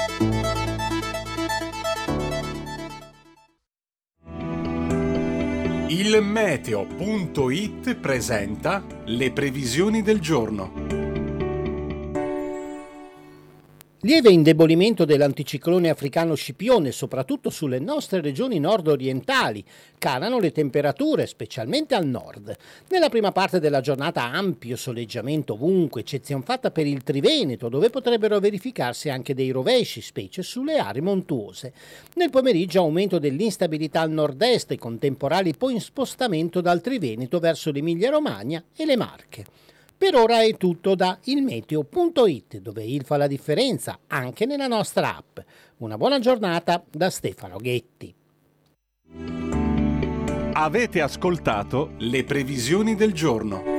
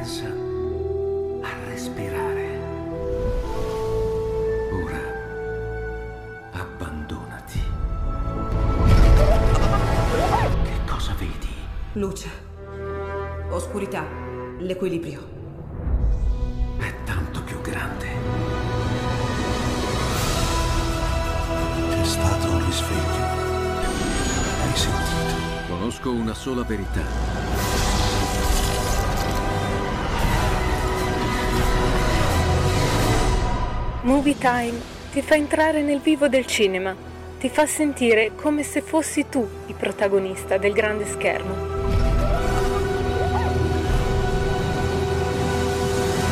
Ogni sabato dalle ore 16.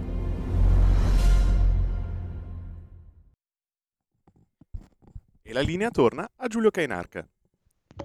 Rieccoci qua, grazie Federico. Intanto poi ci racconti che musica, cosa abbiamo ascoltato. Cosa abbiamo ascoltato? Ellen Humes, Flippity Flop Flop, era una cantante jazz statunitense nata oggi, 23 giugno 1913, a Louisville, Stati Uniti.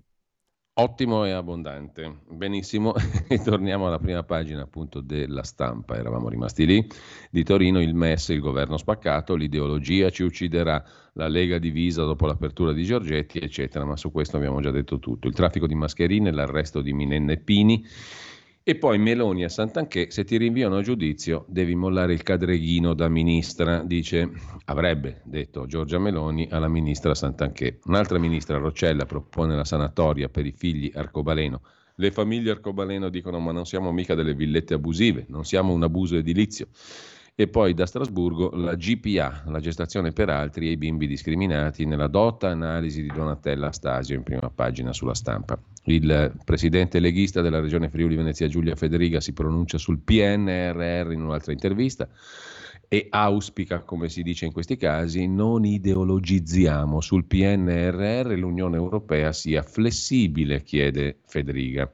Storiaccia nera, INAR, nuclei armati rivoluzionari, la destra terroristica italiana, in primo piano sulla stampa con Cavallini e Ciavardini, le stragi, le armi, le cooperative. Le cooperative sono una cosa che unisce destra e sinistra, come si è visto anche nell'inchiesta cosiddetta impropriamente chiamata su Mafia Capitale, dove i compagni e i camerati si univano per fare affari tramite il flessibilissimo strumento delle cooperative. L'insegna è sparita da qualche anno, scrive Andrea Palladino oggi sulla stampa. Pochi ricordano la cooperativa SG 2012.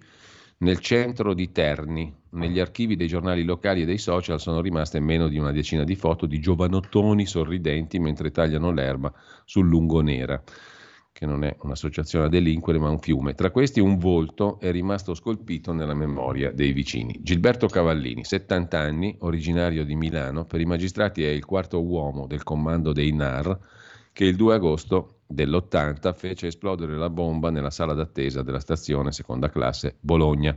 Il processo d'appello in corso in questi giorni dovrà confermare o meno la condanna all'ergastolo che Cavallini ottenne in primo grado nel 2019. 85 morti, 200 feriti. Gilberto abita ancora qui, ogni tanto passa, lo vedo in giro, racconta un giovane pizzaiolo di un locale su via Garibaldi. Messa così vuol dire tutto e niente, sta introduzione, sono due pagine, 14 e 15 sulla stampa. Mattia Feltri si occupa nel suo buongiorno dei terapiatisti febbricitanti. Credo che la parola dimettiti sia la più pronunciata degli ultimi 30 anni, dopo Berlusconi e vergogna e appena prima di mamma. La famosa tripletta Berlusconi vergogna dimettiti sarebbe il titolo di un saggio sul velleitarismo chiassoso e prestampato nella contesa politica. Per limitarci agli otto mesi del governo Meloni, fra l'altro una delle più accanite postulatrici di dimissioni, perché le chiese Giorgia Meloni per la Morgese, Conte, Speranza, Bonafede, Raggi, Poletti, Mogherini, Renzi, Juncker, Macron, Tridico, più un altro paio di centinaia di avversari senza mai ottenerne una, record europeo indoor. Ebbene, per limitarci agli otto mesi del governo Meloni, la quale è la record woman della richiesta di dimissioni, la sinistra ha invocato le dimissioni di ogni ministro, viceministro, sottosegretario, presidente di commissione parlamentare che passasse di lì. A memoria si ricordano fiere battaglie per le dimissioni di Salvini, Valditara, Fazzolari, Morelli, Ciriani, Calderoli, Musumeci, Fitto, Roccella, Nordio, Sisto, Crosetto, Rauti, Lollobrigida, Bignami, Montaruli e non siamo neanche a metà della lista.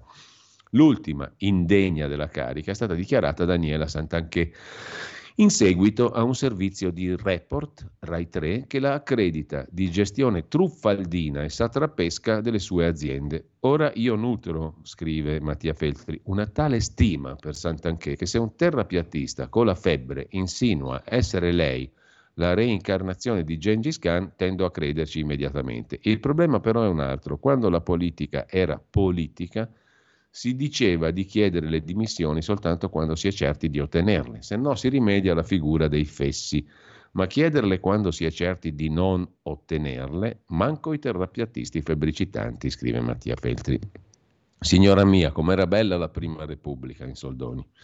Lasciata la stampa, andiamo a vedere la verità di Maurizio Belpietro che apre oggi con la vicenda Covid e con le mascherine, la corruzione, l'arresto dell'ex capo delle dogane, Marcello Minenna, oggi assessore in Calabria nella giunta di centrodestra guidata dal forza italista Occhiuto. Finito ai domiciliari anche l'ex deputato della vecchia Lega, Pini, che avrebbe lucrato sulla pandemia grazie alla protezione del Minenna. Nelle intercettazioni anche attacchi al quotidiano la verità, scrive in prima pagina la verità medesima. A pagina 5 sono i due cronisti di punta di giudiziaria, Fabio Mendolare e François de Tonquedec, a occuparsi del magna magna pandemico, come titola la verità.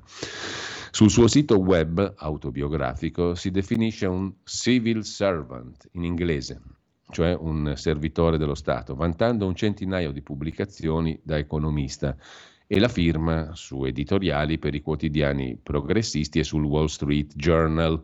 Invece i magistrati di Forlì, che ieri hanno ottenuto il suo arresto ai domiciliari, di Marcello Minenna hanno un'opinione diametralmente opposta. Il civil servant, nelle 452 pagine dell'ordinanza di custodia cautelare, diventa un indagato che avrebbe asservito la sua funzione pubblica. Corruzione è l'accusa per esercizio di funzione da direttore dell'Agenzia Dogane e Monopoli. E tutto il resto più o meno l'abbiamo già visto sostanzialmente. Peraltro eh, la verità è l'unico quotidiano oggi che ricorda l'altra indagine, quella da 850 milioni di euro, era un miliardo e qualcosa in tutto, di mascherine comprata dall'ex commissario Domenico Arcuri. Almeno lì c'è la cifra, sul giornale non si osa invece perché l'uomo di rispetto va rispettato giustamente.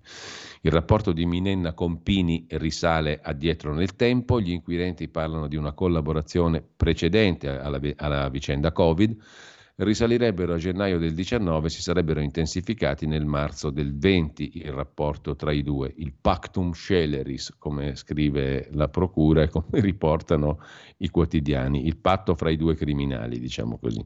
C'è il nome del ministro Giorgetti di mezzo, ma il ministro non è inquisito. Poi vedremo se tutta questa polvere depositata, una volta depositata, lascerà intravedere qualcosa di sostanziale.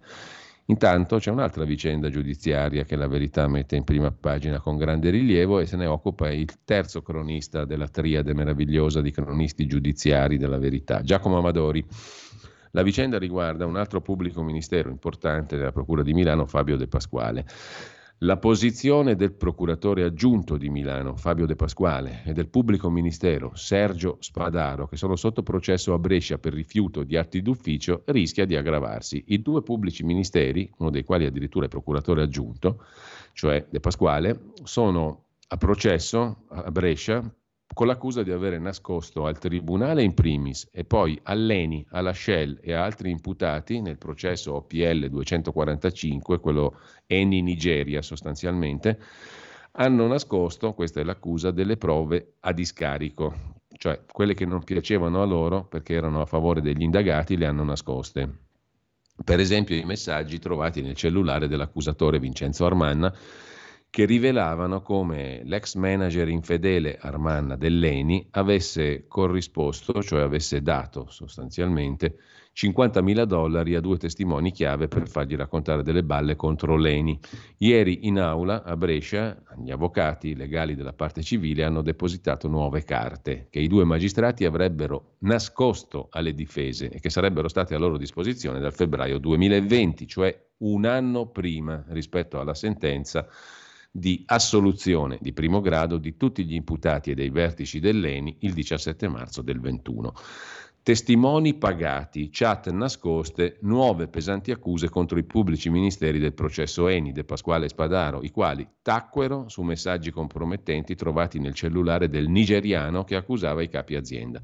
Il super accusatore riceve una foto di un manager per poi poterlo riconoscere in aula perché non l'aveva mai visto e deve fingere invece di averlo conosciuto. L'uomo appare manovrato da qualcuno eppure i magistrati nemmeno indagano perché indagare su questo avrebbe significato sputtanare la loro inchiesta. Quindi, siccome loro ci tenevano più all'inchiesta che alla verità, hanno truccato le carte, nascosto le carte, diciamo così, occultato anche le chat che andavano contro l'ipotesi accusatoria e a favore degli accusati. Questa è la grave accusa nei confronti dei due magistrati milanesi.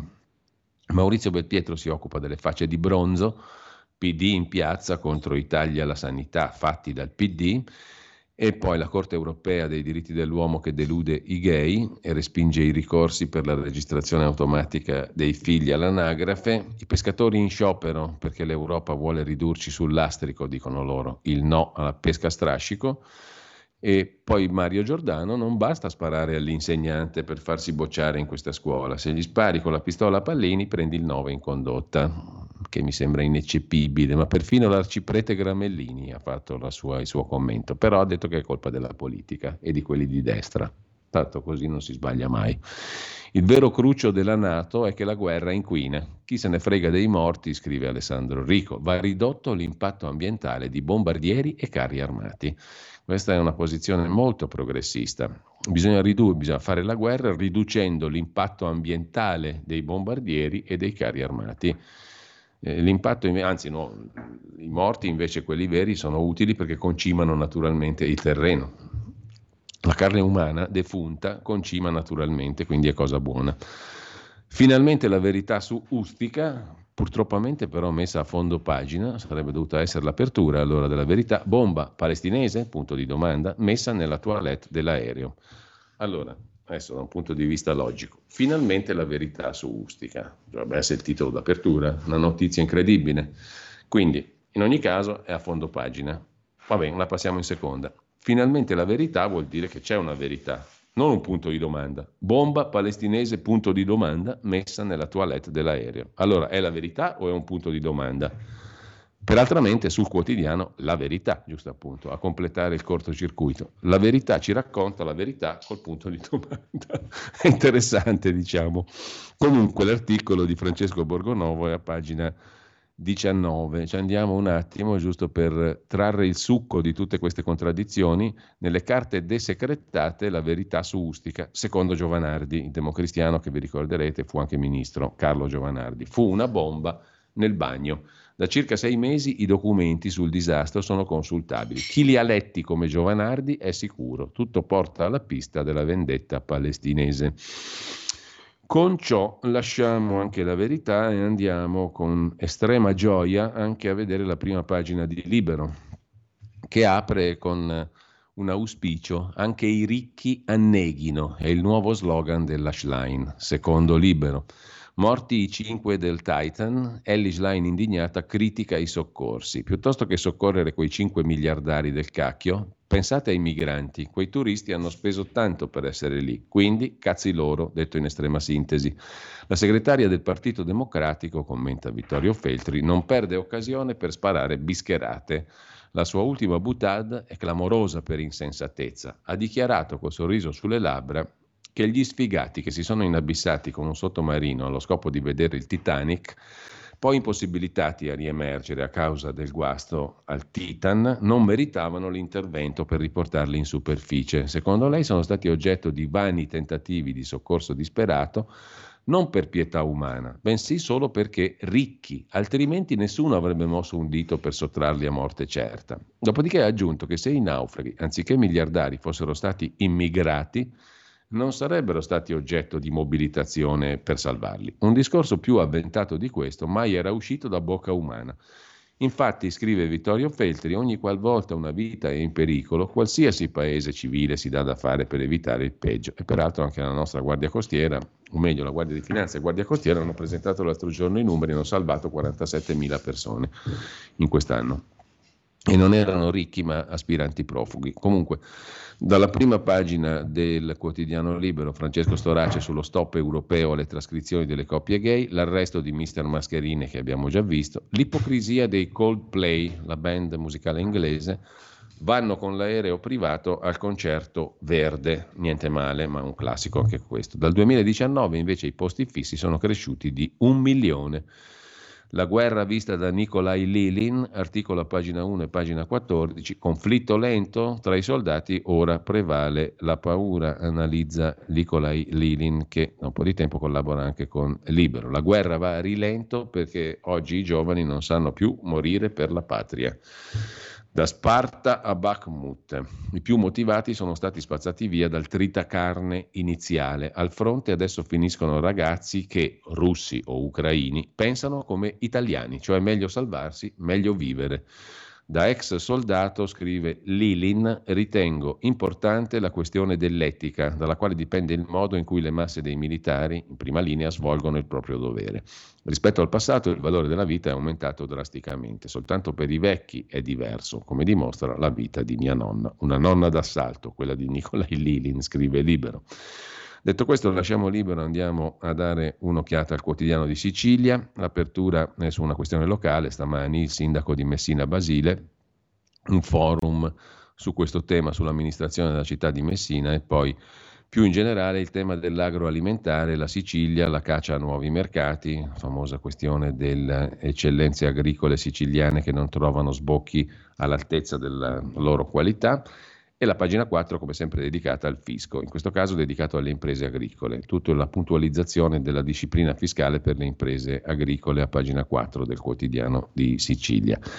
Il primo piano di Italia oggi invece è dedicato ai crediti di imposta e alla questione fiscale. Sono 222 i crediti di imposta esistenti in Italia, verranno tagliati e ne rimarranno soltanto tre Patent Box, ricerca e sviluppo e 4.0. L'obiettivo è usare le risorse liberate per ridurre le imposte, in particolare l'IRES, la tassa sulle società, dal 24 al 15%, mentre nel decreto Calderone, ministra del lavoro, tornano in tabaccheria i voucher per pagare i lavoratori saltuari. Il libretto famiglia, ex voucher, si potrà acquistare nuovamente dal tabaccaio e dal tabaccaio il lavoratore potrà ricevere il pagamento dei compensi per prestazioni di lavoro occasionale. Lo prevede il disegno di conversione del decreto legge approvato ieri dal Senato, il decreto lavoro. Diverse le novità, tra cui l'esclusione delle causali anche ai rinnovi dei contratti a termine fino a 12 mesi. Il provvedimento passa adesso all'esame della Camera.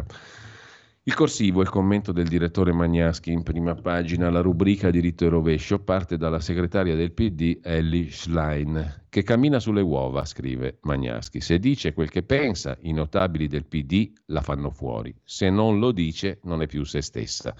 Sabato scorso, per esempio, avendo accettato di partecipare a una pubblica manifestazione indetta a Roma dal Movimento 5 Stelle, Schlein è salita sul palco che nel programma doveva dividere con Giuseppe Conte ha dovuto spartirselo anche con Beppe Grillo.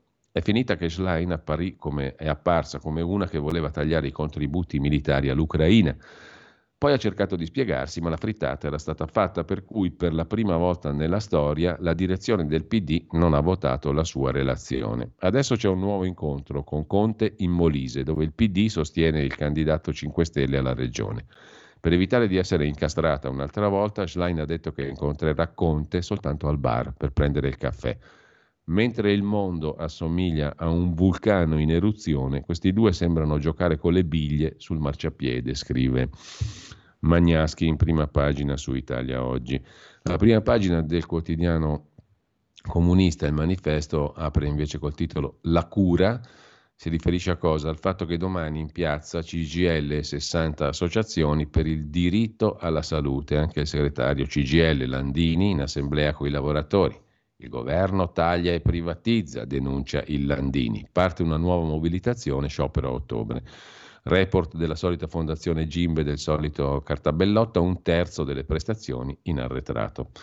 Lasciamo il manifesto, andiamo al sole 24 ore, qui il quotidiano di Confindustria mette in apertura le esportazioni che sono un solido motore di sviluppo dell'economia italiana. Nel 2023 le esportazioni di beni italiani saranno in crescita del 6,8% rispetto al 22, toccheranno 667 miliardi di euro e la corsa continuerà negli anni successivi. Le previsioni sono contenute nel rapporto della SACE presentato ieri, da cui emerge che le imprese che investono in sostenibilità e digitalizzazione sono quelle che esportano di più e meglio. La SACE è l'organismo del Ministero dello Sviluppo che si occupa di supporto alle esportazioni, alle imprese per le esportazioni, per i mercati esteri. Nel frattempo anche Londra alza i tassi di interesse dello 0,5% e non si ferma l'ondata di aumenti. Il foglio Mette in apertura un articolo di Luciano Capone sul caso Davigo che apre uno squarcio sulla mentalità cospirazionista dentro la magistratura e poi un articolo del direttore Claudio Cerasa rivolto a Giorgia Meloni e al garantismo. I veri nemici del garantismo, modello Nordio, si trovano più nella maggioranza di governo che non nell'opposizione. La prova, l'ossessione repressiva della maggioranza, che è dominata da istinti di inasprimento del codice penale, punire, reprimere, eccetera. Insomma, i nemici del garantismo ce li hai in casa tu, cara Giorgia, scrive il direttore del Foglio a Giorgia Meloni. E lasciamo con questo anche la prima pagina del Foglio. Il dubbio, il quotidiano degli avvocati, apre invece con la riforma della giustizia del ministro Nordio osteggiata dal Ministero dell'Economia. Adesso il MEF, il Ministero dell'Economia e delle Finanze, blocca la riforma Nordio. Tutti uniti, Meloni dalla parte di Nordio, Salvini che sdrammatizza i dubbi perfino di Giulia Bongiorno sulle intercettazioni, quadro perfetto, peccato per un dettaglio. Il disegno di legge ancora non c'è, s'è perso, scrive il dubbio mentre a decidere sui magistrati fuori ruolo saranno i magistrati fuori ruolo. Sembra giusto. Il 28 aprile scorso è stata ufficializzata dal Ministero della Giustizia la composizione della commissione di studio per l'esercizio delle deleghe in materia di ordinamento giudiziario. I componenti sono stati chiamati a stilare pareri da consegnare al Ministro per passare alla stesura dei decreti attuativi della riforma Cartabia sul CSM. Tutto questo sarebbe dovuto avvenire entro il 30 giugno, il termine è stato prorogato al 31 dicembre. A tagliare i magistrati fuori ruolo saranno i magistrati fuori ruolo. Molto interessante in tema di conflitti di interesse. Il caso Eni Nigeria il pubblico ministero Fabio De Pasquale e l'ex sostituto Sergio Spadaro avrebbero saputo già da un anno prima delle segnalazioni del collega Paolo Storari che Isaac Eke, principale teste del processo Eni Nigeria, sarebbe stato indottrinato, ma tutto questo era già uscito tempo fa, attraverso l'invio di articoli di stampa e pagato per confermare la versione dell'ex manager dell'Eni Armanna. Pasquale sapeva da tempo, De Pasquale, che il test era pagato, però non lo ha rivelato agli accusati perché non faceva gioco a lui, cioè alla pubblica accusa. Ineccepibile. Mentre lasciamo con questo anche la prima pagina del dubbio e torniamo velocissimamente adesso agli articoli principali di oggi da consultare tra i vari quotidiani. Allora partiamo da Avvenire come al solito, qui però facciamo un, un deviazione rispetto alla politica, perché c'è una interessantissima pagina culturale di avvenire oggi dedicata a un artista semisconosciuto, Ugo Celada da Virgilio, un pittore molto interessante, operato negli anni 20-30 e morto in realtà a cent'anni nel 95. Nel museo di Franco Maria Ricci a Fontanellato, Parma, dove c'è celebre, il celebre labirinto dell'Amazone, ecco, l'artista nascosto è in mostra, una mostra su Celada da Virgilio, Ugo Celada da Virgilio, riscopre un artista, questa mostra che fu celebre tra le due guerre e poi ha vissuto completamente in disparte fino a compiere appunto cent'anni di vita nel 95. L'artista nascosto nel silenzio della pittura. Fatta questa segnalazione artistica, diciamo così, andiamo a vedere anche il resto degli articoli di oggi. Tra l'altro ce n'è un'altra di segnalazione dalla pagina di cultura di avvenire interessante la musica barocca, la musica del Seicento, che esce dai Bassifondi. I Bassifondi è il nome di un gruppo fondato da Simone Vallerotonda, tre musicisti che propongono il repertorio musicale barocco del Seicento in maniera molto diversa dal solito, cioè anche all'interno delle birrerie e dei locali pop, diciamo così. Oltre che nelle sale da concerto dedicate, ci piace suonare nei pub, nei circoli associativi, nei centri sociali Molto interessante perché la musica in questo caso riesce ad attrarre anche pubblici molto diversi dal solito. Mentre dalla cronaca milanese del giornale, di, de, chiedo scusa, del Corriere della Sera, uno storico convento di Milano che risale al 400 rischia di chiudere. Sant'Angelo, i fedeli in allarme chiedono con una sottoscrizione pubblica di salvare il convento. Per quanto concerne invece i temi di politica più generale, vi segnalo sul Corriere della Sera, pagina 2, in forma di retroscena l'articolo di Federico Fubini, che è sempre molto informato sulle questioni europee e sul, è molto vicino anche al ministro Giorgetti. La partita elettorale europea, il dialogo, il pressing da parte della Germania, così si spiega la tela a Bruxelles del ministro Giorgetti l'ipotesi del rinvio della ratifica del MES prevista con il voto del 30 giugno. Insomma, Giorgetti sta manovrando, scrive Fubini, per far approvare il MES. Vedremo. Sul decreto lavoro, il Corriere a pagina 5 si sofferma con un riassunto dei contenuti. Dopo il via libera del Senato è stata votata la fiducia, è corsa contro il tempo perché il decreto scade il 3 luglio. Il PD denuncia, ora c'è più precarietà. Contratti e tasse, cosa cambia? Riduzione delle imposte, aumento della busta paga fino a 100 euro per i redditi più bassi, non è affatto male quello che dicevamo prima, insomma il taglio del cuneo fiscale e la tassazione fissa bassa al 15% per gli straordinari e per le prossime tredicesime. Assunzioni e rinnovi con il cuneo fiscale più leggero, risorse per l'inclusione ma addio al reddito di cittadinanza, smart working prorogato per i fragili all'insegna comunque del taglio del cuneo fiscale. Anche il Corriere naturalmente si occupa dell'inchiesta sulle mascherine, l'arresto di Minenna e Pini. Il pezzo è del cronista di giudiziaria Andrea Pasqualetto, le auto ai politici, il tentativo di trasformare Giorgetti in uno sponsor, ma il ministro dell'economia replica io sono completamente estraneo alle manovre di questi malandrini. Intanto la Corte europea ha bocciato i ricorsi dei padri gay dando ragione all'Italia, su questo il Corriere fa un'intera pagina con le parole della ministra Roccella, la sanatoria per i giannati dopo il sì a questa legge. Per la pagina degli esteri, Massimo Gaggi da New York racconta di Bob, il, del figlio di Bob Kennedy, Robert Kennedy Jr., 69 anni, che eh, è candidato nel Partito Democratico. È un Novax, è a favore di Putin, è una grossa grana per Joe Biden. Candidato democratico, cresce nei sondaggi, spinto anche da destra. Figlio di Bob Kennedy, ucciso nel 68, Robert Kennedy Jr., 69 anni, avvocato democratico, è uno dei leader del movimento No Vax negli Stati Uniti. Lo scorso aprile ha annunciato la sua corsa per la nomination democratica contro Joe Biden ma la sua famiglia ha deciso di non appoggiarlo. I sondaggi però danno Kennedy in buona posizione, secondo alcuni arriverà al 20%, una grana per Biden. Mentre l'editore del Corriere della Sera, Umberto Cairo, è, vota- è volato anche lui a New York per incontrare i vertici dell'editoria giornalistica americana, il New York Times, il Wall Street Journal, in America si impara sempre, ha detto Cairo. L'innovazione è tutta qui, tutto giocondo e sorridente naturalmente, mentre c'è da segnalare un pezzo di Gian Antonio Stella, siamo a pagina 23 del Corriere di oggi, sul suicidio di Raul Gardini, quel suicidio che scosse l'Italia le lettere di fuoco, il divorzio con i Ferruzzi. Trent'anni dopo un libro racconta l'imprenditore velista. Eh, Raul Gardini nasce a Ravenna nel 1933, muore a Milano nel 1993. Una morte su cui la magistratura non ha avuto dubbi, suicidio. Molti altri invece di dubbi ne hanno avuti e come. Sulla sua vita di imprenditore e di velista esce il libro Di terra e di vento, è un romanzo in realtà, edito da Solferino, firmato da Andrea Pasqualetto del Corriere della Sera.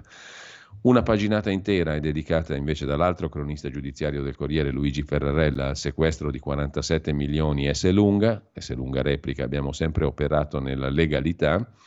E poi c'è eh, il, comment- il, commento, il resoconto appunto di Ferrarella su questa questione. Mm, però abbiamo già visto prima. Intanto, leghista arrestato, ovvero il leghista della vecchia Lega, quella che criticava Salvini, Gianluca Pini, è stato arrestato, Minenna piazzato da me e da Giorgetti, si vantava.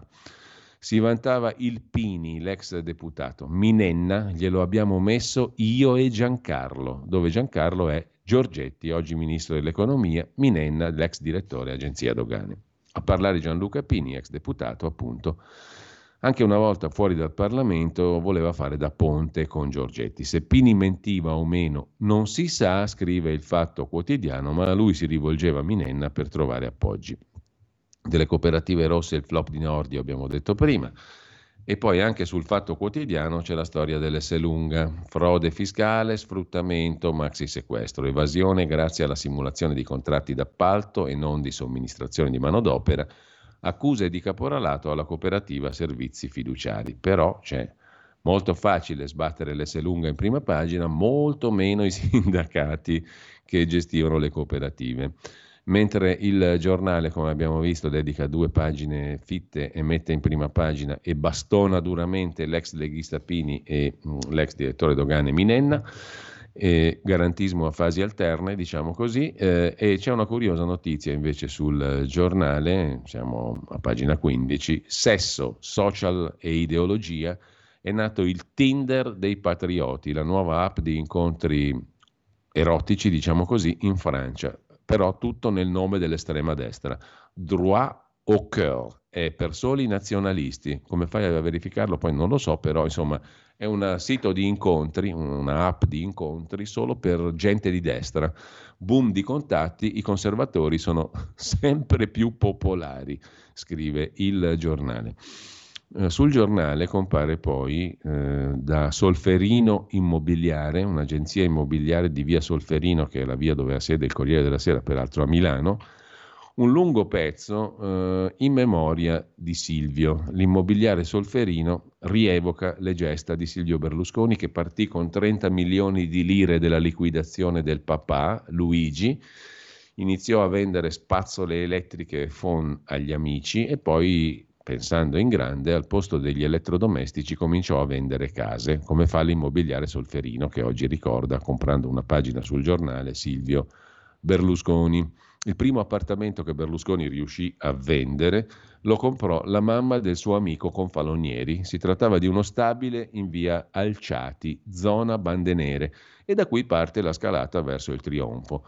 A Segrate, periferia nord-est di Milano, tra il 69 e il 79, nasce il progetto di una nuova formula urbanistica, la città ideale, immaginata da Berlusconi, firmata dagli architetti Ragazzi, Marvelli e Hoffer.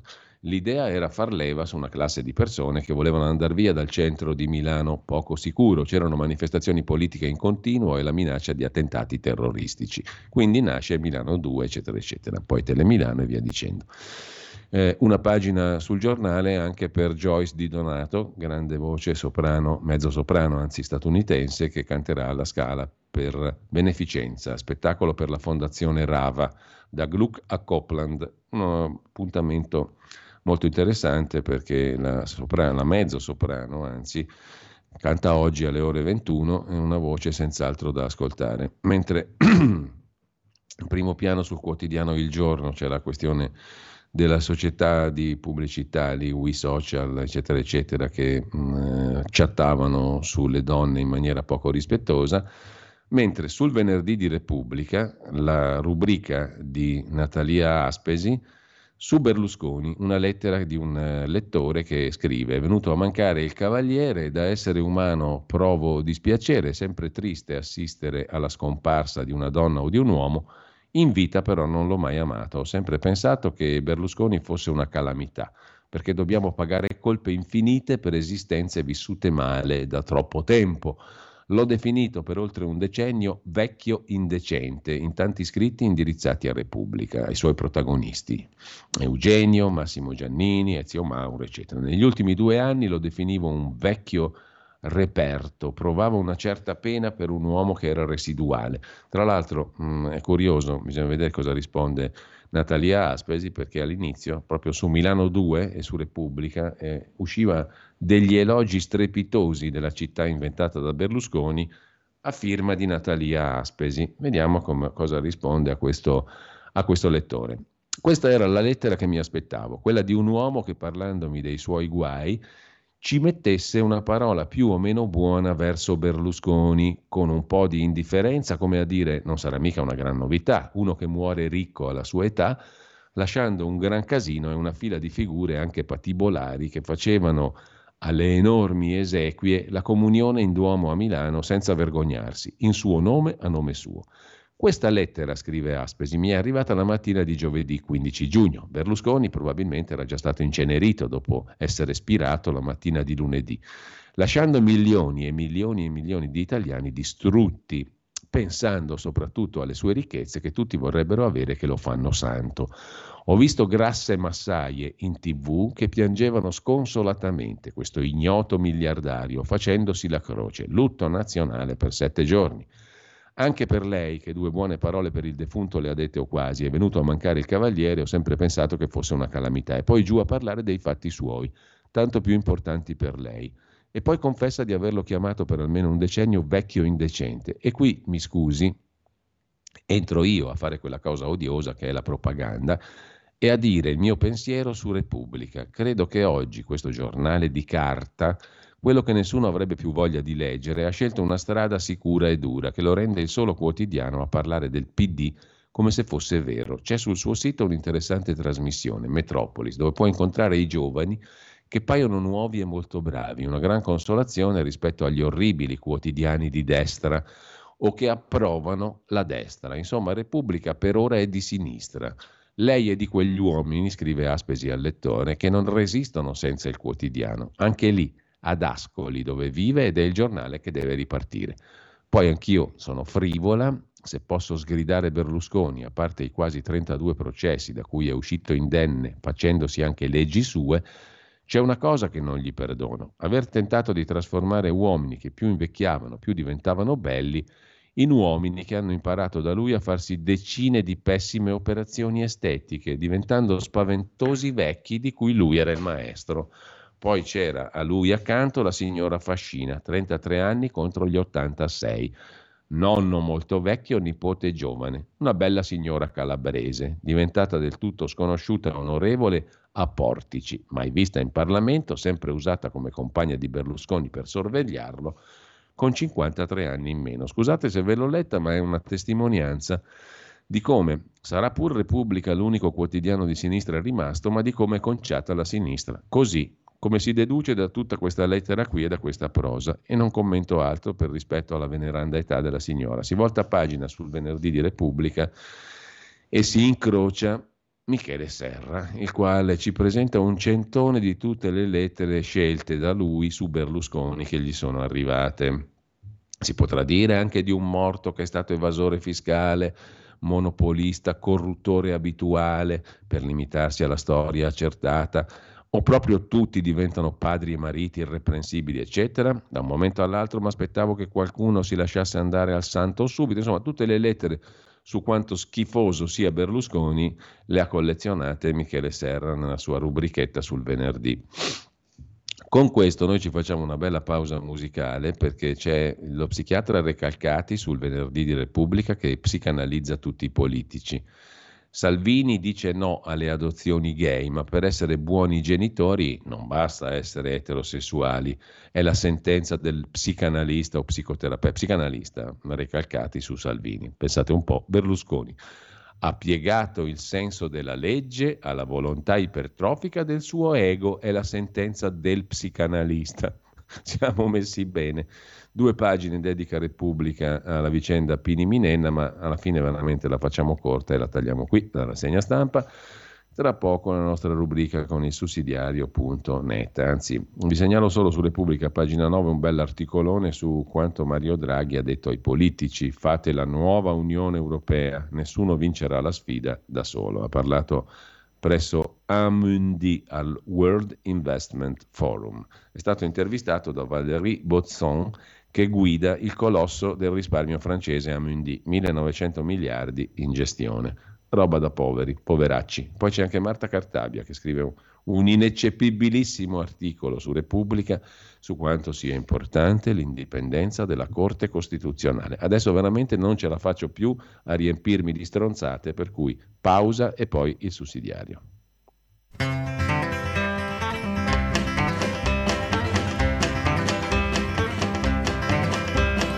We got married in a fever, hotter than a pepper sprout. We've been talking about Jackson ever since the fire went out. I'm going to Jackson. I'm gonna mess around.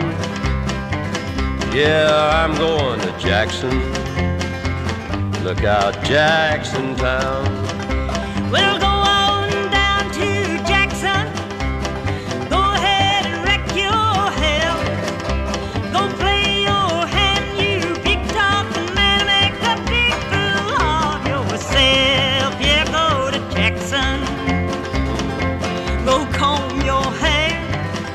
I'm gonna snowball Jackson.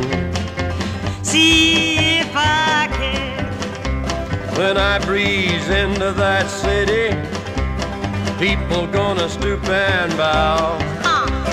All them women gonna make me teach 'em what they don't know how. I'm going to Jackson. You turn loose of my coat, cause I'm going to Jackson. Goodbye, that's all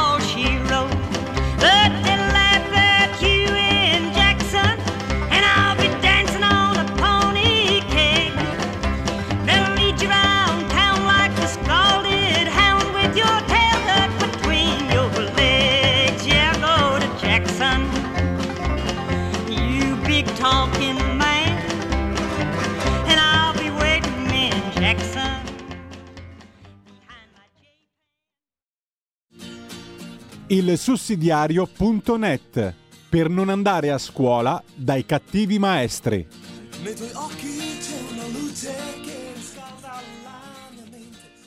E la linea torna a Giulio Cainarca. Eccoci qua, eh, do il benvenuto e il buongiorno, grazie a Federico Borsari, a Alessandro Cappello, coordinatore editoriale di ilsussidiario.net. Buongiorno Alessandro. Buongiorno Giulio.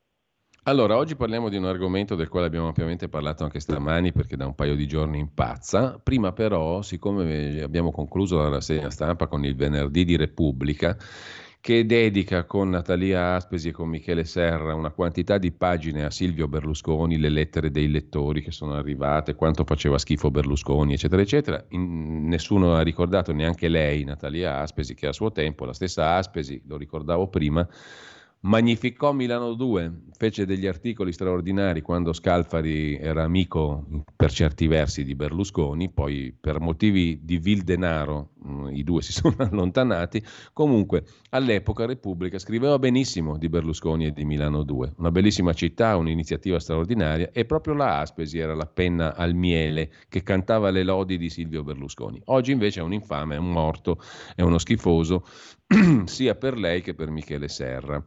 Eh, il nano estinto lo chiama Marco Travaglio, ma questo non meraviglia, diciamo così. Però ehm, diciamo che molti di coloro che mh, oggi esaltano Berlusconi e l'altro lato della medaglia eh, lo avevano tradito ieri. Molti di coloro che lo esaltavano ieri gli sputano sopra oggi. È molto mh, umano tutto questo per certi versi, anche se fa abbastanza schifo, no Alessandro? Certo, certo, è umano, ma che grande inciviltà rispetto a una persona che muore. Peraltro credo che molti di questi che hai citato non, non- non credo assolutamente che verranno ricordati nei libri di storia, mentre Berlusconi credo proprio di sì e forse con più di una pagina.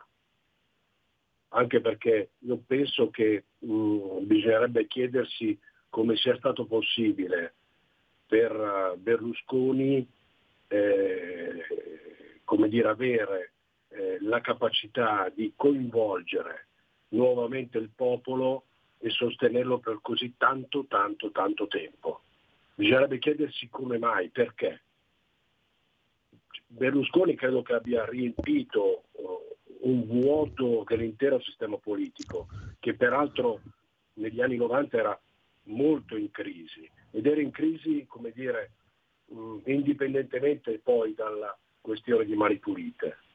Cioè c'era una, eh, diciamo, un sistema politico molto, molto eh, in crisi, la politica era in crisi. Eh, certo, poi e, e questo, questo sistema politico era in crisi, come dire, indipendentemente da poi quello che sarà l'azione di mano pulite. Berlusconi ha ridato all'Italia un progetto, una ventata di novità, ha ridato al Paese una carica positiva per ripartire, ha ricreato un clima di fiducia, di ottimismo. Se vuoi, eh, diceva bene da questo punto di vista sul sussidiario abruzzese, se vuoi Berlusconi ha recuperato quella condizione che aveva permesso all'Italia nel dopoguerra di rinascere, ha recuperato quelle condizioni degli anni 50 eh, e degli anni 60 e che aveva permesso proprio all'Italia di, di ripartire con uno slancio incredibile. Cioè Berlusconi è stato capace di riannodare i fili con quell'Italia lì, con quell'Italia fatta di valori, di principi di vita, che poi, se ti ricordi, come dire, quel sistema lì era stato contestato vivacemente e osteggiato vivacemente dalla contestazione del 68. Ecco, Berlusconi, eh, come dire, ha ripreso eh, il legame con quel popolo lì ed è per questo che ha avuto eh, così successo per 30 anni Berlusconi è stato all'apice della politica italiana, perché Berlusconi ha rappresentato un mondo, quel mondo lì. Se non si capisce questo, non si capisce, non, non, non si capisce qual è il motivo di, del, del, dell'ampio consenso che ha avuto in così tanti, in così tanti anni. Eh, cioè Berlusconi non ha rappresentato se stesso, avesse rappresentato se stesso sarebbe eh, come forza politica mor- mol- morto molto prima. Berlusconi ha rappresentato quel mondo lì e quel mondo lì è stato fedele per più di 30 anni. Poi ci sono anche quelli che lo hanno tradito e oggi lo esaltano, no? Ah certo, guarda Giulio, io sono rimasto impressionato. Eh, alla mattina i funerali in Duomo, peraltro con una bellissima omelia dell'arcivescovo, e alla sera eh, in eh, più di una trasmissione televisiva personaggi che lo hanno tradito erano lì a, come dire, a raccattare un po' di, eh, di audience sulla propria persona, proprio parlando bene di Berlusconi, eh, tessendo le lodi di Berlusconi. Personaggi davvero senza dignità a mio avviso. Allora, ehm, fatta questa premessa che era anche sullo, sulla scorta, sulla scia, diciamo, della rassegna stampa, eh, e non credo che poi ci possa essere, questo però è tutto un altro discorso, ci possa essere un'eredità um, o un erede vero di Berlusconi, no? Era un unicum sotto moltissimi aspetti, anche politico mi viene da dire, ma su questo vedremo, insomma, che cosa succederà nell'ambito del centrodestra e di Forza Italia che quella è una partita politica da seguire. Una delle partite di questi giorni invece, se, prego Alessandro. Nessuno abbia diciamo, l'obiettivo di cannibalizzare Forza Italia, credo che sia la Meloni che Salvini come dire, siano consapevoli che il centrodestra debba rimanere come dire, variegato e con uh, delle rappresentanze fatte di diversi, eh, diversi elettorati, diversi partiti. Eh, Peraltro credo che il, il futuro di, di, Forza Italia dipenderà molto anche dalla, dalla, famiglia Berlusconi, quindi da Marina, Pier Silvio. Eh sì, sì, infatti poi c'è un, altro, c'è un libro di cui abbiamo parlato stamattina, quello di Bisignani e Madron, no? dove si racconta dell'alleanza tra Meloni e la figlia di Berlusconi, Marina. La qualcosa non è piaciuta a Marta Fascina, per cui l'hanno censurati a media. Qui apriamo tutto un altro capitolo, perderemo la mattinata a parlare di questo, però insomma, in effetti Bisognerà anche mm, vedere cosa succede in Forza tempo. Italia, ma mi pare che Forza Italia non corra rischi di, di, di, dire, di scioglimento adesso, no? anzi qualche sondaggio no, dà addirittura in netta ripresa.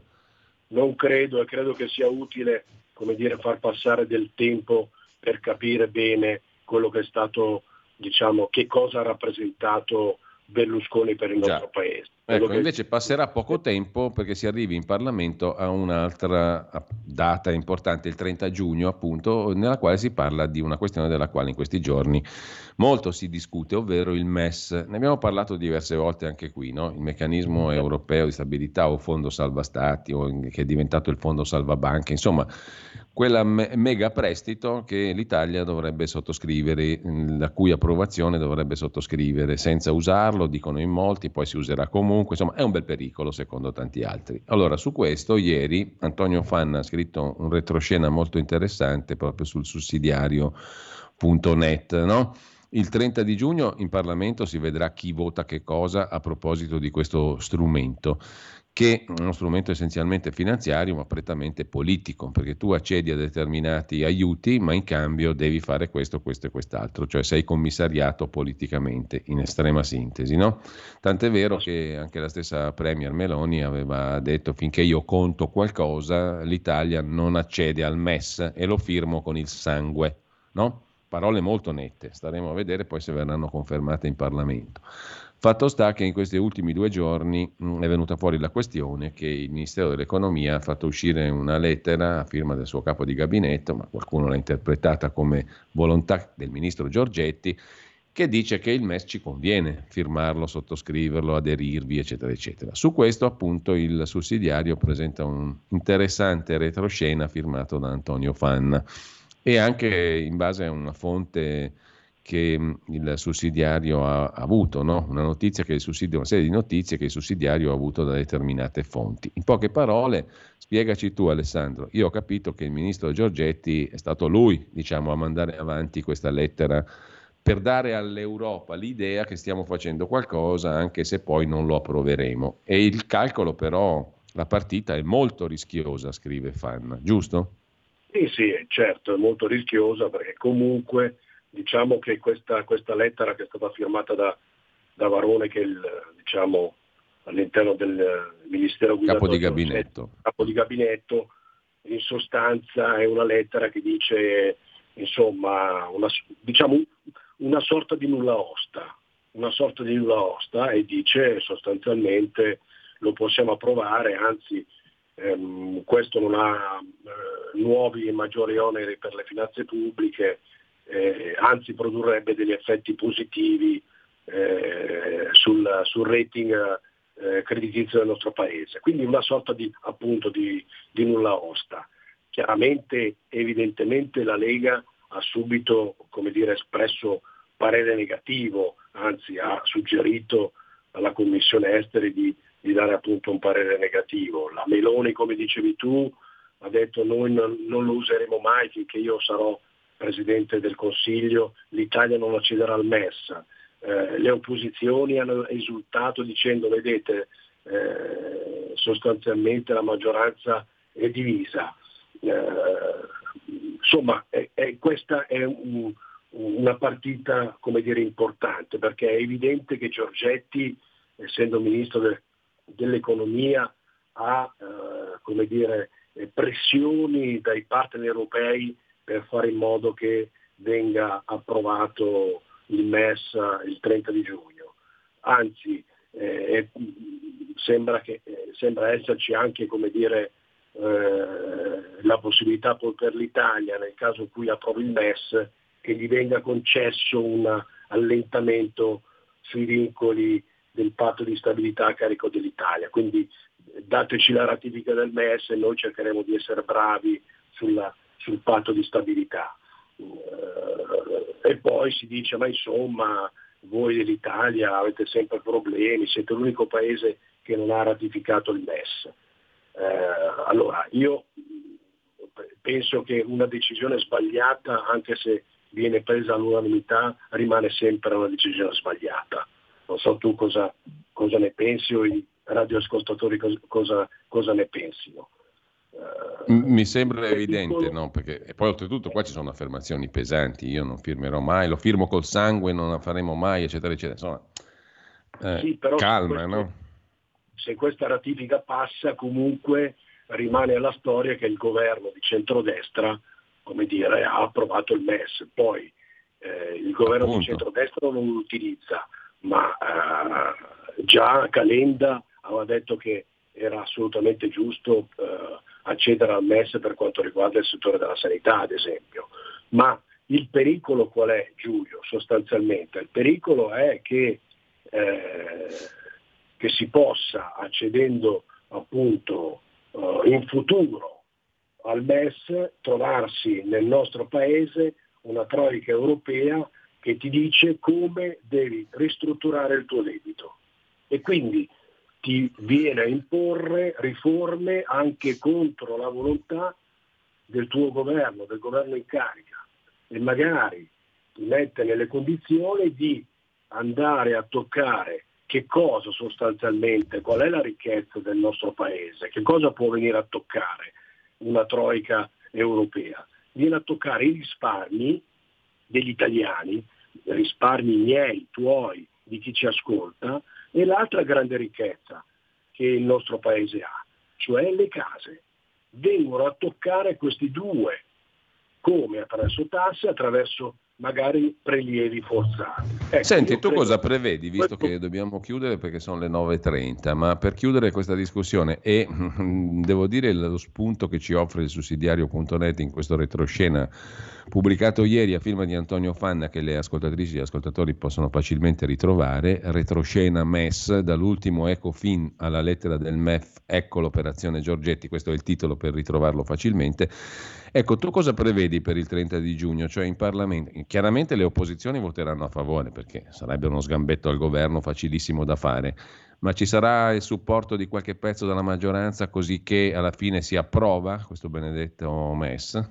Ma guarda, questo, questo è il pericolo, questo è il pericolo che può accadere, io mi auguro di no, io mi auguro che non venga ratificato, anche perché se non viene ratificato rimane in vigore il, il vecchio trattato, quello del 2010, quello che ha permesso eh, eh, di salvare la Grecia, e di intervenire sulla Spagna, eh, sul Portogallo e credo sul Lussemburgo. Quindi eh, eh, rimane in vigore eh, il MES creato nel 2010. Tieni conto che una delle, delle, eh, importanti modifiche di- del nuovo trattato del MES è l'articolo 32.